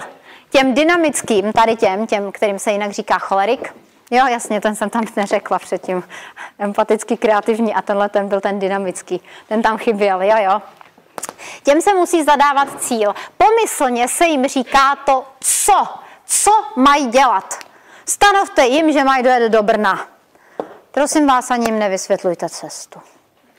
Ne, že by ji znali nutně vždycky, ale chtějí si na ní dojít. Jestli znáte takovou tu písničku, já ji znám v podání od Sinatry, I did it my way, tak to tam sedí. Jo? Oni si na to musí přijít po svým, jejich způsob, jejich. Nikdy tady nezadáváme, jak mají věci dělat. Pokud je chcete něčím zabít, odradit, tady tyhle ty lidi jsou super workoholici. Víte, kolik z nich vymlátíte práce? I kolikrát zadarmo. Hlavně, když z toho budou mít dobrý pocit. Tohle z toho vědět personalisti. Klidně můžou tomu člověku čtyřikrát naložit práce. Když to provedou správně, tak to nebude chtít ani zaplatit. Tyhle lidi, pokud se jim to vymkne z ruky, skončí jako workoholici. A, už jsem nad tím párkrát přemýšlela. Když jim zadáte cíl, kam mají dorazit a nebudete je moc prudit tím, jakou mají zvolit cestu, tak oni se nakrájí na malinkatý kousíčky. Důležitý je, že ten postup, ten postup pracovní, oni nemají rádi. Představte si, jak by takový ten typický silně vyhraněný lovec vnímal, kdybyste mu říkali třeba, nevím, zalejt zahradu. No, podívej, my tam sice máme ty kovové konvice, ale oni jsou trošičku narezlí, takže jako kdybys to chtěl dělat konvema, tak radši vem ty plastový, oni jsou tam vzadu v té komoře. Jinak bys taky to mohl dělat hadicí, zalivat tu zahradu, ale tam by si si musel přepojit. Ona je teda teďka zapojená do vodovodního řadu a muselo by se to přepojit, tam to vymontuješ a o kousek vedle je takový druhý našroubovávátko a tam to, ono to potom bere tu vodu, co máme takovou tu, tu sběrnou nádrž, jo, tak to určitě zalejvej z té sběrný Kriste, už teď je zdechli, už teďka jenom z tohohle návodu už mu leze hlava ven, mozek už úplně mu nefunguje. On chce vědět, prosím tě, co, tak zalej zahradu, nezalej zahradu, jo, jasný, hotovo, je to tahle ta je, tak dobrý. Jenže má to háček. Ono tady ten cíl sám o sobě by nestačil. Protože když se tenhle ten jednou rozjede, tak to je buldozer, tam ta, ta síla, to je neskutečně velikánský. A je těžký potom s tímhle člověkem pracovat, když už se jednou rozjel a vy byste chtěli korigovat jeho směr, tak já to ani moc nedoporučuju. Představte si, jak maminka holčičce zadává úkol. Umej koupelnu. A ta holčička, pokud je silně odsuť, tak buď se ozve hned, že ne a bude protestovat, anebo bude makat což je typický. Tam není nějaká mezivarianta, že si to jako přirozmyslí. Buď rovnou řve ne, a nebo rovnou jde. Což je strašně sympatický, protože u těchto lidí okamžitě víte, na čem jste. Jo? Ty vás nenechávají na pochybách. Takže buď to řve, že ne, nebo jde. Takže mladá se sebere a jde umývat koupelnu. Jenže maminka zapomněla na něco klíčového. Stanovit limity nebo hranice. Jo? Ona tam má jeden saponát, který žere chromový trubky. A holčičce to neřekla. A pak si na to vzpomene a za 20 minut strčí ksich do té koupelny a říká, Ježíši Maria, čím to děláš, tím to nemůžeš dělat, tady tohle zničí ty trubky, to musíš dělat. Takže mladá záleží na výchově, jako jestli to projeví nebo to neprojeví, ale co si myslí, to ani vědět nechtějte. A teď se úplně celá zaštajfuje a další vývoj té situace bude takový, že se bude chovat, jako by byla lenoch. Pro ní je to strašně jako utrpný právo. Ona by radši dělala, než nedělala. A když jim to není dost ver, tak já to dělám. Tak dobře, tak, tak já teď nepřeložím z téblo křížem, dokud teda mi neřeknou blbozdorně, jak to teda chtějí, když jim to není po mým dost dobrý. Takhle celá zaštajfovaná. A teď bude nemakat. Ty demotivovaní cholerici vypadají jako největší flákači na světě, ale přitom jejich přirozeností je brutální aktivita. Rozhodně ne flákání. Oni u toho chudáci trpějí, když jako vstekle dělají tu vzdororeakci, že nedělají. Jen se tam musí stanovovat limity. Hele Maruško, zařiď vánoční večírek, ale máš na to 300 tisíc. To nesmíš přetáhnout a jinak si s tím dělej, co chceš. Jo a ještě nesmí to být tam, co to bylo loni, jinak si dělej, co uznáš za vhodný. Cíl a limity. Jeď do Brna, tady jsou lvy, tady je bažina, tudy nesmíš, jinak si jeď, kudy chceš, jak chceš. Jo? Tudy se zadává úkol cholerikům. Důležitý je si tam uvědomit, že oni nesnesou ten pracovní postup, jim to vyloženě leze na nervy. A když je potřebujete nezbytně nutně seznámit s pracovním postupem, tak to dělejte postupně tak, aby to v sobě vždycky neslo tu stručnost. Jo? Hele, jeden důležitý krok k tomu je tenhle. To unesou. Hele, bude k tomu další důležitý. Tenhle, tenhle. A trichtýř se postupně rozevírá ale postupně. Kdybyste si s nima dali na to dlouhé jednání, kde to všecko proberete a vysvětlíte mu, co má přesně dělat, tak už teď vás nenávidí. A jaká je vaše šance, že to potom bude chtít plnit dobře? Teď dáme ostrý skok odsud protože tyhle dva jsou v tomhle přesně převrácený. Tady se zadává jak. Tady se přesně zadává ten pracovní postup krok za krokem. No, cíl z toho přirozeně vyplyne, ten nemusíte nějakým způsobem extra zdůrazňovat. Jde o tu zahradu. A ten chudák nešťastný odsaď najde ten lísteček s tím zalíváním zahrady a tam je napsáno zalej zahradu.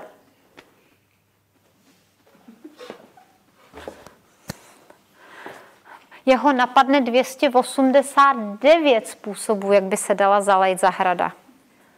A teď neví, který on myslel, protože už s ním má taky zkušenost. Když to udělám tak, nebude mu to dost ver. Když to udělám jinak, zase bude řvát. Hele, někdo zalejvá cibuli ale někdo říká, že ji nezalejvá, že cibule pak hníje. Ale zase, když tu cibuli nezaleju, tak to bude vypadat, že jsem se na to vykašlal. Někdo nezalejvá brambory, někdo je naopak zalejvá. To taky záleží různě. Já tu cibuli nezaleju, bude vypadat jako flákač. Já tu cibuli zaleju, vy mi, že mu to shnije. Tak jak to mám udělat? Někdo zalejvá z té nádrže, ale někdo říká, že tam má svedenou i vodu z térový střechy. No tak to zase se nemůže tím zalejvat. Jak oni to mají? Vím já, jak oni to mají? Na jednom kurzu pán se vozval v tenhle okamžik a říká, já jsem tak rád, že někdo jednou řekl, že to, že chci návod, není proto, že jsem blbej.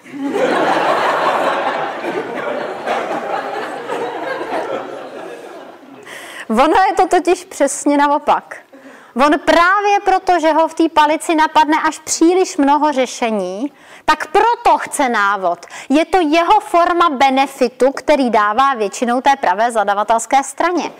Napadne mě 89 způsobů, jak se dá zalejt zahrada, ale já nevím, co on sleduje jako hlavní cíl. A já se nesnažím nadspat mu svůj cíl, ale dávám mu jako formu benefitu, protože jsem vztahovej, ať si vybere von.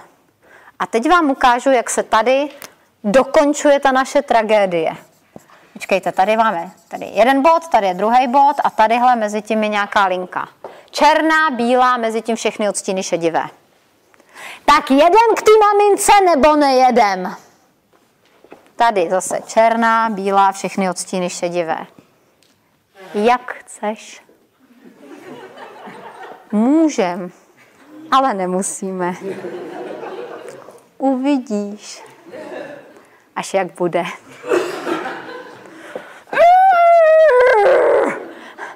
Jo, nebo ne. Jemu totiž chybí ty odstíny šedivé.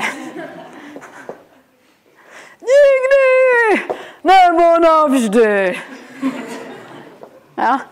Zatímco tady nejsou ty extrémy a je tam ta možnost volby. To je benefit toho vztahového diplomatického člověka směrem sem. Tady původně byla ta samice, která uklidňovala z divočelého samce, který přišel narvaný adrenalinem z lovu. Do dneška platí, že v přírodě občas ten zdivočelej samec může buď to vymlátit mláďata, anebo se ty samci pustí mezi sebe, jako do sebe a navzájem se skriplí. A kdo pak bude živit ten kmen?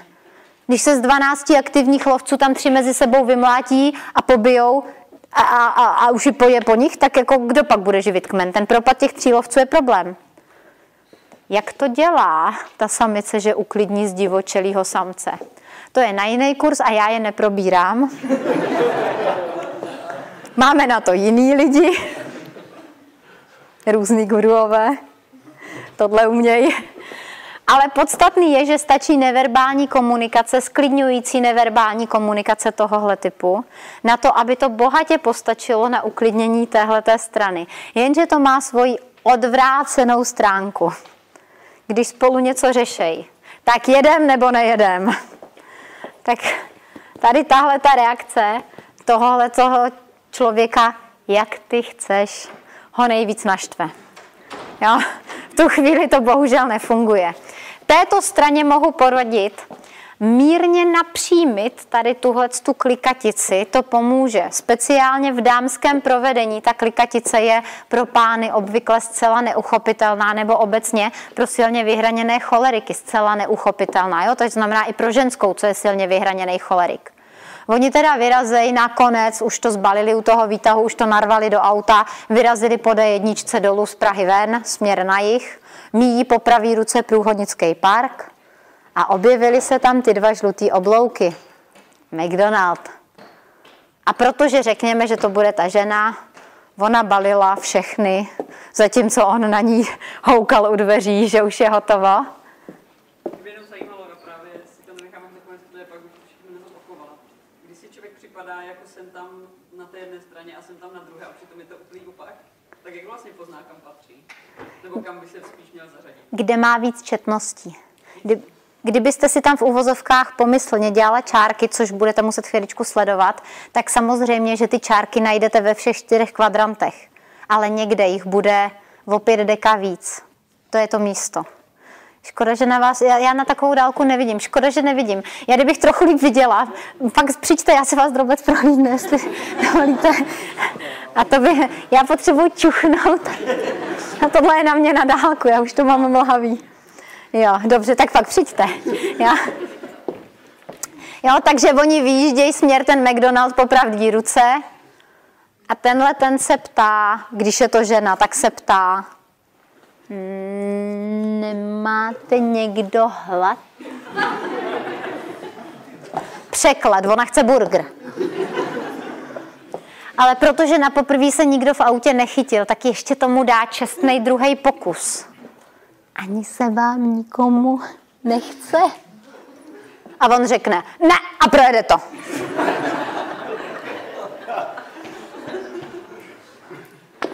Ale on je chytrej. On si hned všimne u ostrovačic, že se naštvala za něco. Takže hned jde zjišťovat za co, jak to udělá. Ta, ta, tady z bodu A do bodu B, kde to sakra mám, tady, z bodu A do bodu B. Tak se zeptá, je ti něco? A ona na to zareaguje, že ne. To je, to je psychologicky mířený rozhovor, že? Je ti něco? Jo, cítíte, že tady tohle je rychlý, úderný, tohle je výborný pro zásahy zdravotníků, ale nepatří do toho psychologický servis. Jo, znásilněná. To je milý to. Další!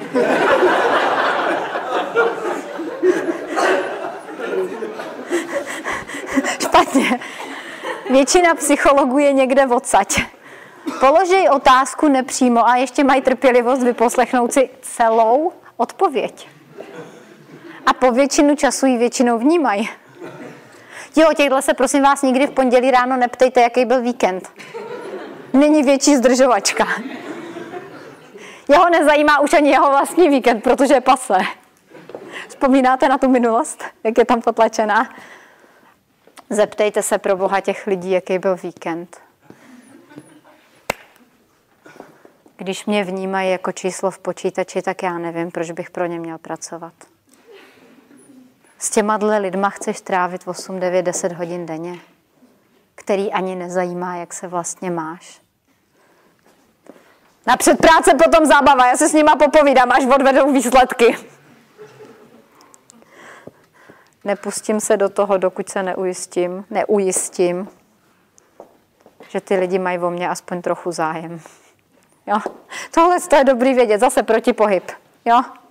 Takže teď jsme tady byli u toho celku a já jsem se snažila obhájit, proč tenhle ten člověk díky zvažování mnoha parametrů chce ty návody. Protože hodně přemýšlí a je schopný vymyslet 10 tisíc cest, jak by se dala ta zahrada zalejt, jak by ta tabulka mohla všelijak vypadat. A té druhé straně, většinou té zadavatelské, dává ten benefit v podobě ty si rozhodni, já ti dám to právo, aby si vybral. Jenže ne vždycky je to pochopeno. A tady zrovna, tady tahle ta ušlechtilá snaha zeptat se, a jak ty to chceš, kolikrát vede k brutální reakci na této straně. Naposled v pondělí večer. Volá mi z IKEA. A jaký ty rámečky na fotky? Oh. Lásko, máme jako dárečky, jakýkoliv, malý, ne kilometrový, jsou to malý dárečky. Nějaký, jakýkoliv rámečky, prostě jeden člověk, jedna fotka do jednoho rámečku, vyber, jaký uznáš za vhodný. Tak kolik na kolik? A to už jsem se chytla, to už mě to sice dlouho trvalo, ale už jsem se jako nastartovala, už jsem se chytla. Zvolnila jsem hlas, naladila jsem se jinak a říkám, víš, jde o to, že těm lidem budeme to dávat do těch taštiček na ty Vánoce, proto není klíčové, jaká je barva a rozměr. Vememe nějaký standardní, nejobvyklejší, ne veliký, to by možná byl danajský dár, takže nějaký menší rámeček, aby to ty lidi jako moc neobtěžovalo a dáme to do těch taštiček. Proto jaký vybereš, takovej bude dobrý. Když vemeš 10 na 15, je to OK. Jasně, dík, pa. Co se stane, když tento člověk není poučen? Tak to, co se mělo, stalo na začátku. Jak může stavit obrovskou chemickou fabriku, když neví, jaký má koupit rámeček? Diletant. Flákač. Co si asi myslí tenhle o tomhle? Když z lásky ve snaze vyhovět, jak nejlíp dovede, si udělá extra zajíčku do IKEA, aby mi udělal radost. A na druhé straně se ozve můj milý hlásek. Ježíši Kriste! To je holka milá, to jsem si vzala. Tu nejhodnější na světě, co? Asi ne úplně. Takže bacha. Oni se navzájem potom zaciklí do toho, že nerozumí těm reakcím. Tenhle ten se ptá, protože chce tomuhle tomu, většinou tomuhle, nebo obecně té pravé straně, dát tu možnost volby. A tyhle ty to většinou milně vyhodnotí jako neschopnost. No, úplně to vidím ten titulek. Nejsou neschopní. Já si to taky napíšu. Nejsou, nejsou. Jo? Tak, zbývají nám cesty, jak delegovat sem. Honzo, vím, že... Kde je Honza? Teď mi měl říct, že je devět. Teď mi měl říct, že je devět. Jo, dobře. Hlídám se sám. Dobře.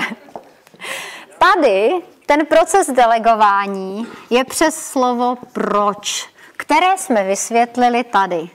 Musí vědět, jestli ta žlutá houba rostla pod dubem nebo pod jilmem.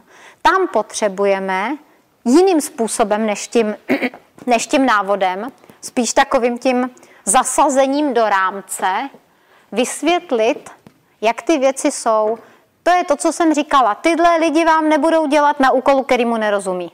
Když ten šéf pošle, pošle, pošle Excel, tak tenhle ten má šanci, že na tom nezačne dělat vůbec, protože přece teď to zadání nedošlo celý. No. A než by dělal něco blbě, velinář v Dukovanech, tak to neudělá vůbec. Než by to neudělal vůbec, tak to radši udělá blbě. Že je devět, už vím. jo. Klíčová věc, která k tomuhle nepadla, a já si myslím, že bych vám jí hrozně moc zůstala dlužná, to tady musí zaznít. Bacha, častý spory, speciálně na pracovní úrovni mezi těmahle dvěma, jsou o míru podrobnosti zadání úkolu nebo míru rozpracování úkolu. Vysvětlím hned na příkladu, protože tohle je takový abstraktní. Tenhle ten má v ruce stoch papíru, takovejhle stoch papíru. Jeho hlava to vyhodnotí tak. Ty bláho, to je dávka, dobrý, no, tak tím se probírat teda rozhodně jako nějak důkladně nebudu. Hele, proletím to.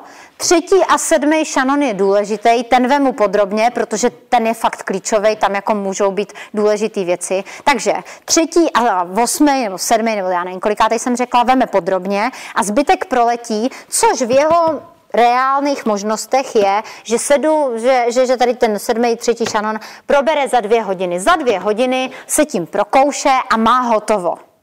A přichází s tím, že to mají projít i tady, že jo, mají něco podobného projít tady, přichází s tím sem. Přináší tam ten materiál.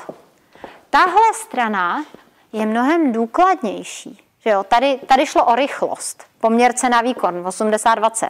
Tady šlo o důslednost, protože jestli zkoumá ty bylinky nebo je to ten velinář v Dukovanech, tak prostě nemůže přejít pátý a devátý šanon jen tak bez povšimnutí. Nemůže jen tak proletět. Tady dává smysl projít to podrobně. Tady to musí dávat smysl projít to podrobně. Jo, ta mentalita je tady jiná a projít to podrobně, celý to pročíst, udělat si z toho základní poznámky, nějak si to v tom trošku udělat pořádek. Hele, odhaduju, že to bude týden práce. No dobře, kdybych na tom dělal hodně rychle, tak za čtyři dny to mám. A protože je úterý dopoledne, no tak hele, do pátku jsem schopnej to mít. Takže týden. Ani si nedávám rezervu, aby viděl, že se snažím nejrychleji, jak můžu. Tohle si jejich hlavy nikdy mezi sebou neřeknou. Dokud jim někdo zvenku většinou nenakope zadek, že se tohle musí udělat, tak intuitivně je to skoro nikdy nenapadne.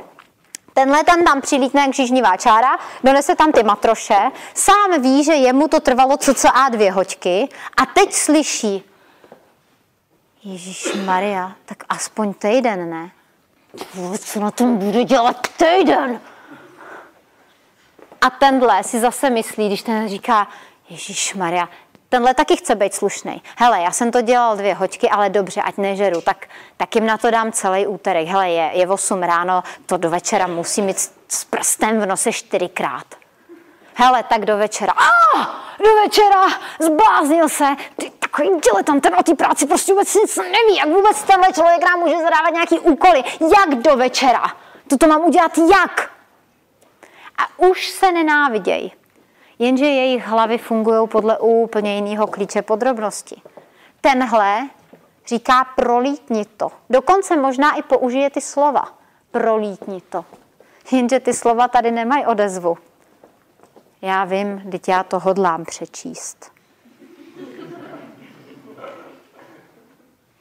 Míra podrobnosti je v jejich hlavách úplně někde jinde. Pro tohle jsem nikdy nedávala, ani na těch svých kurzech jsem se fakt vyhejbala, abych ani tady na VŠE moc nedávala lidem jako doporučenou literaturu.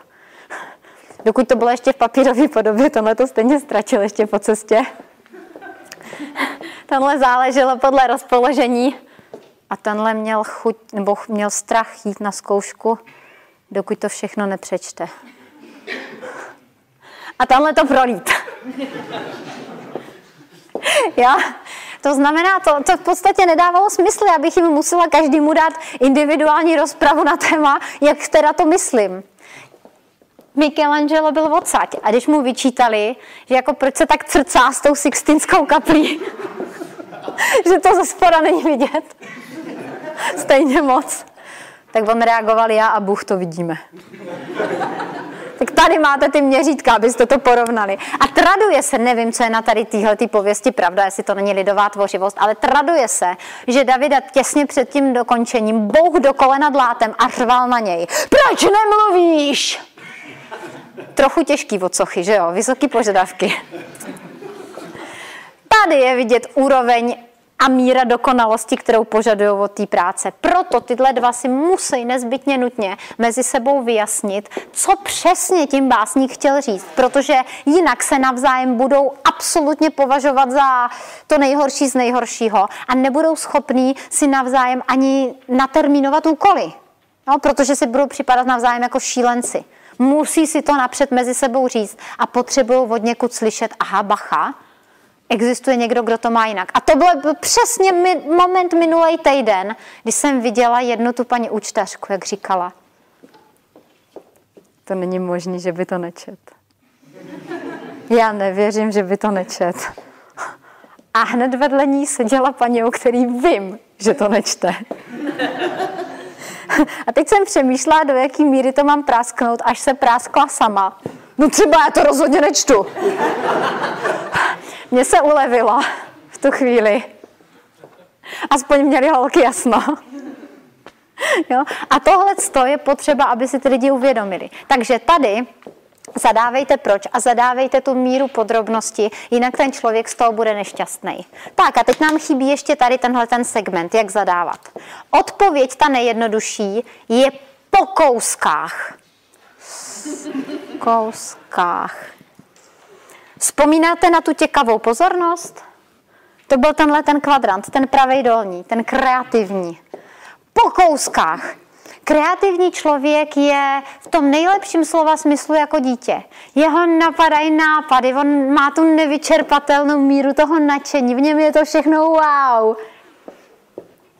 ale je potřeba vést ho jako dítě v tom dobrém slova smyslu. Pojď, ještě tomu domalujeme sukínku a ještě to nemá hlavičku a teď tomu uděláme rukávek. Tak takhle přesně. Jestli si myslíte, že zadáte měsíční projekt, hele, tady to máš, výstup je jasně zadaný, tady máš limity, tady máš souvislosti, tady máš pracovní postup a ukaž se. Jestli je to měsíční projekt, Víte, jak se tyhle lidi trápí na vašáčku? A 36.2023 přineseš index a tam bude vše vyplněno, že jsi to složil. A teď dělej, jak nejlíp umíš. to je úplně na zabití, protože pak přijdou ty podněty. Tady na VŠE je strašně moc zajímavých věcí, které se dají dělat. Třeba sedět tady večer na přednášce a nestudovat monetární politiku. Tady se dá dělat tolik skvělých věcí. Hlavně to potom ale všechno jako studium v tom vyloženě ruší, jsem si všimla. Jo, je to jako navíc. Takže tomuhle člověku pomůžete nejlíp, když mu ty úkoly rozsekáte na miniaturní části. A když říkám miniaturní části, tak tím myslím, unese většinou silně vyhraněná mysl odsud jedno až dvoudenní zaměření. V knížkách píšou týden, ale já mám zkušenost, že je to ptákovina. Týden nedá prostě, týden mu nedávejte. Týden je moc, prostě to nedá. Jo? Po kousičkách, jeden až dva dny. Zítra si spolu sedneme na kafe a podíváme se na to. Tohle je systém kontroly, který je přátelský. Nesmí to být systém kontroly. Zítra ve dvě hodiny přijdu zkontrolovat, jak si na tom. Technicky vzato je to obojí stejný, ale ten výraz rozhoduje. Ten dělá velikánský rozdíl. Takže sednem na kafíčko, stáj a ven. A zase, a víš co, proberem to při obědě. A teď má i motivaci, jakože půjde a tím ho mentálně vrátíme k tomu, že se tomu začne věnovat. A nebuďte prosím vás zklamaný, že k němu přijdete do kanclu a zjistíte, že dělá na něčem jiným. On dělá, jen na něčem jiným. Oni nejsou flákači, to je nesmysl si myslet o těchto lidech. Jenže ono je všecko odvádí v té práce, že jo? Tak jako ty studenty tady všecko odvádí od studia. To studium se tam nějak jako nekvalifikovalo kolikrát tak tyhle lidi to mají stejně a nedělají to na schvál. Dělají to, protože ta těkavá pozornost je odvádí. Pomůžete a dostanete z nich ty úžasné výsledky. Tyhle lidi se umí neuvěřitelně natáhnout. Ty vám přes noc umí udělat zázraky, když je budete správně vést a motivovat. A správně vést a motivovat znamená dotovat jim to, co tam chybí. A to je to soustředění do toho jednoho bodu, aby jim ta energie netěkala, vracet je pořád zpátky do toho jednoho bodu, alias připomínat, připomínat, připomínat. Tak co ten projekt? Koukneme na to, aha, už jsme byli na kafe, nebyli jsme na kafe, tak pojď musíme na kafe a ty mi ukážeš, jak jsi postoupil. Furt milé, přátelsky, vždycky jenom pozitivně.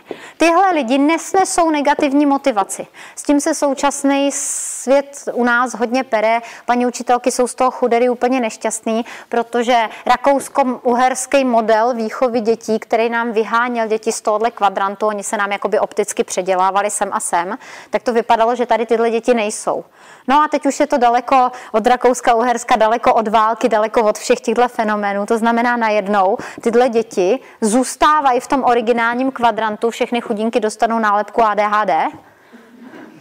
Kdyby se měřila kreativita tady, tak dostanou nálepku tyhle, ale rakousko-uherská kultura, česká, neměří kreativitu, ona měří soustředění, který tady nedopadne dobře. Takže chudinky jsou ADHD, Což jako je v pořádku, já to nespochybnuju. No ano, jim se hůř soustředí, teď je to pravda. Ale je to tak za cenu té kreativity. Jo? Jak prodává tenhle? Blbě. Akorát, že se to ne, neměří že jo, ve škole.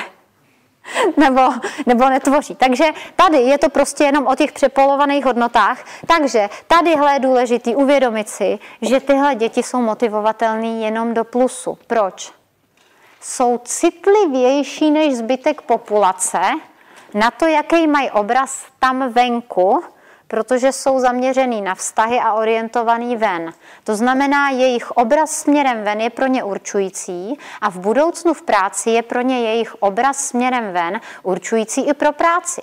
Pro obchodníka je to, jak je vnímán druhými lidmi, podstatně důležitější než pro matematika, který umí počítat parciální diferenciální rovnice vyšších řádů. Jo? Tenhle má speciální dovednost, který jinou, jiný lidi nemají. Tenhle má speciální dovednost. A na tuhle speciální dovednost je potřeba dobrý obraz venku, ta dobrá image směrem ven.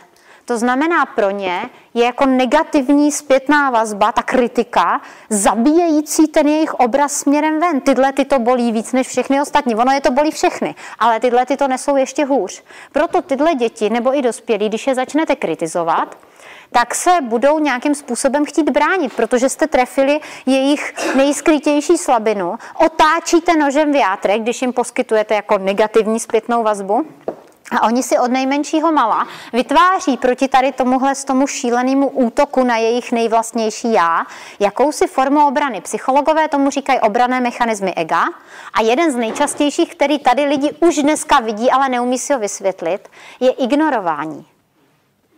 Není to ignorování v tom základním slova smyslu kašlu na tebe, říkej si, co chceš. Ono to tak sice zvenku vypadá, ale je to až druhotné. Pravda je taková, že kdyby tenhle človíček měl říct, jak je to doopravdy, tak doopravdy je to tak, víš, mě ta zpětná vazba od tebe, ta kritika maminko, nebo paní učitelko, nebo šéfe, mě to tak strašně bolí, že já to prostě nemůžu snést, takže od malička si stavím zeď a ta zeď zrovna se mi povedla do podoby, že na to jakože kašlu a budu to zlehčovat, dělat, že se mě to netýká, čučet skrz tebe, až mě budeš kritizovat. A to dělám, protože mě ta kritika tak hrozně bolí. Takže mraky lidí, kteří tohle viděli u svých dětí nebo zaměstnanců, najednou začínají chápat, proč se to tady děje. Protože ta kritika je pro ně nesnesitelně bolestivá. Tak jako tenhle nesnáší ty zdržovačky až, až do morku kostí, tak tohle ta kritika přivádí na hranu šílenství a je schopný se tvářit, že je to všechno v pohodě a bude to zlehčovat a ten Pepíček bude v té škole dělat největší brajgl, protože když to nevyhrál tu pozornost po dobrém, tak ji aspoň vyhraje po zlém. Jo? A to je přesně ono. Takže pozor, tady jde ta motivace jen pozitivně. Tyhle ty děti nebo i dospělí se vám jinak zakousnou a odmítnou spolupráci jakoukoliv. Je, to, to bylo moc hezký ten pohled. Co zase ze mě vypadne. Jo? Takže tady potřebujeme motivovat pozitivně. Prolítla jsem tím jak drak, je čtvrt na deset, jsem, no nějaká minuta, dobře, jsem hrdá na to, že nám jsme skončili tak, že nás nikdo nevyřve. A jenom schrnu. Podívejte se, jak málo parametrů jsme proletěli. A přesto, že jsme proletěli pár věcí, otočený čas komunikaci, prioritizaci a nějaký model malinký delegování, tak přesto už by v tuhle chvíli mělo být zřejmý, jak moc jsou ty lidi jiný jak moc jim ta hlava stejný podnět vyhodnocuje neuvěřitelně odlišně. Jak běžně je šílený, že ty lidi se podezřívají z naschválností. Proč na tom nezačne dělat? Proč na nás tak tlačí? On nám to dělá schválně. Co pak on neví, že nás tím jenom brzdí? A tohle těm lidem běží hlavou a furt si říkají, že je to jak do dobu. Víte, kolikrát jsem slyšela od lidí, že je to s nima jak s Tatarem? Tisíckrát že s druhejma to nejde ani po dobrém, ani po zlém. Mnoho z těchto problémů je skrytých jenom v tom, jak se na tu komunikaci díváme, že nemáme šajn, jak moc to může být jiný. Já se vás chci teď v tuhle chvíli zeptat, je to z toho pro vás vidět? Vylezlo z toho dost, že ty lidi si zas až tolik na schválnosti nedělají, že tohle stačí na konflikty bez schválností? Tohle bohatě stačí na rozvod v mnoha rodinách. Tam jako do toho nepotřebují být ještě jako přidaný faktory, jako věra, nevěra a tak. Tam bohatě stačí tohle, aby se ty lidi šli po krku. V práci tohle bohatě stačí na to, aby šéf vyhodil schopného zaměstnance, protože mu nerozumí. Aby zaměstnanec si znenáviděl šéfa a odešel do jiné firmy, kde doufá, že bude jiný šéf. to nebude, no, to je jasný, že nebude. Aha. To nastavení je takový, oni se trápí, když se tady pochopí toho druhého. Takže třeba prostě je to těžký.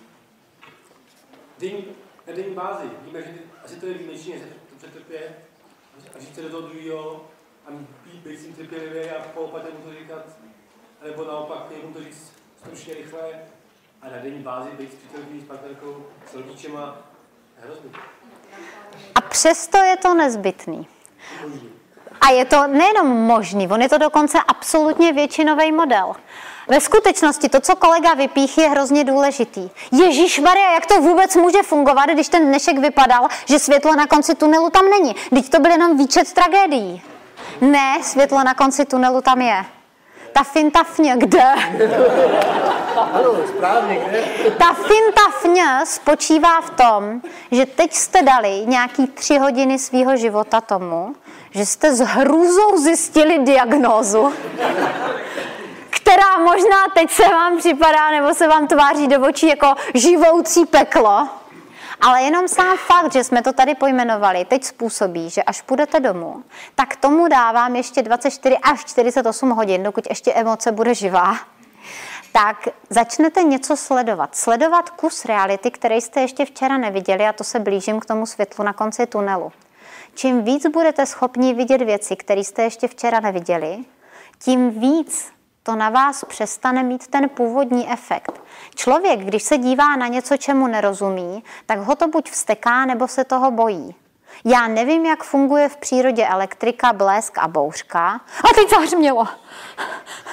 Krvelačný Bůh po nás něco chce. Jednoho obětujem, toho usmíří. Pojďte.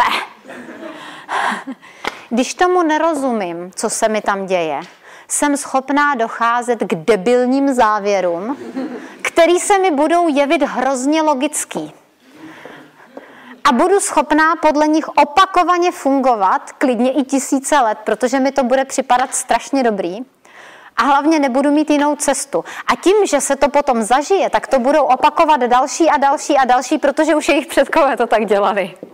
A tohle se nám děje v komunikaci. My opakujeme modely, který máme naučený, protože nás nikdy nenapadlo zastavit se a podívat se na to. A já jsem tady dneska eh, na začátku večera něčím začínala a tím přesně chci skončit, uzavřít ten kruh do kolečka. Řekla jsem tady, že kdyby tohle bylo tak známý jako trojčlenka Bílá hora a spoustu podobných věcí, tak by na světě bylo mnohem méně žaludečních vředů a taky třeba mnohem méně rozvodů. Jak je možný s tímhle žít na každodenní úrovni? Odpověď je hrozně jednoduchá. Dneska jsme udělali první krok k pochopení a vy už víte, že není třeba obětovat jednoho z nás, abychom usmířili zlého Boha, protože on tam nikde žádný zlej Bůh prostě neseděl. Byli tam normální lidi, který evoluce, pravděpodobně evoluce, přiměla k tomu, aby se specializovali a tedy oba plní tou svojí rolí. Tím, čím mě třeba i štvou, plní neuvěřitelně cenou roli. A kdyby tam byli lidi, kteří jsou všichni jako já, tak já z toho budu mít 10 minut radost a pak všichni vybouchnem. A na té druhé straně je to to samé. Ti pozorovatelé by měli v první moment hroznou radost, ale čekali by, až na všech semaforech bude zelená, než se rozjedou. Což taky není úplně výhodný. Oni jsou ve skutečnosti jedny bez druhých odsouzení k zániku.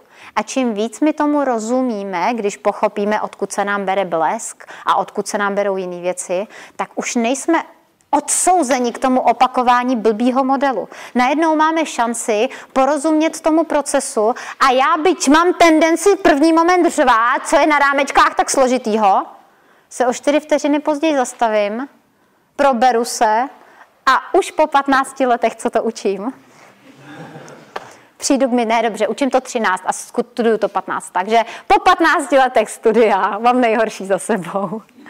A už řvu jenom 4-5 vteřin a pak se uklidním a řeknu mu, promiň, nechala jsem se uníst. Ale už neřvu tak moc. A to je světlo na konci tunelu.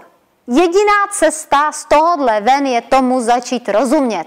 Jinak budu mít tendenci myslet si, že ty druhý jsou blbí a ona to nebyla pravda. Potřebuju to pochopit. Kdykoliv to uděláte znova, když si to pustíte po novém roce znova, což je nenápadný nátlak, jen nenápadný, ty zleva to nemají moc rádi. Takže nenápadný nátlak. Když si to pustíte znova, nebo když se k tomu vrátíte, nebo když si na to téma přečtete nějakou knížku, nebo půjdete na přednášku někoho dalšího, tak se vám to bude skládat jako puclíky a nefunguje to tak, že to celý pochopíme na první dobrou v jeden okamžik. Ale postupně se to bude skládat a v určitou chvíli dojde na to, že ten člověk to porozumí.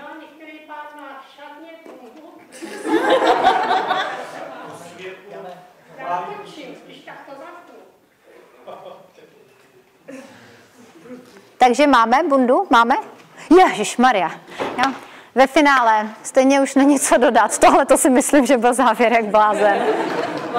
Děkuji za pozornost. Děkuji. Tak toto byla podcastová verze naší přednášky. Pokud se vám líbila, najděte si na našem YouTube kanálu Cesta úspěšných a napište pod ní nějaký pěkný komentář nebo ji sdílejte s vašimi přáteli. Tím nám můžete obrovsky pomoct. Naší vizi je dostat tady to vzdělání mezi co nejširší množství lidí. Díky, že nás sledujete, díky, že nás posloucháte a přeji vám hodně úspěchu ve vašem životě.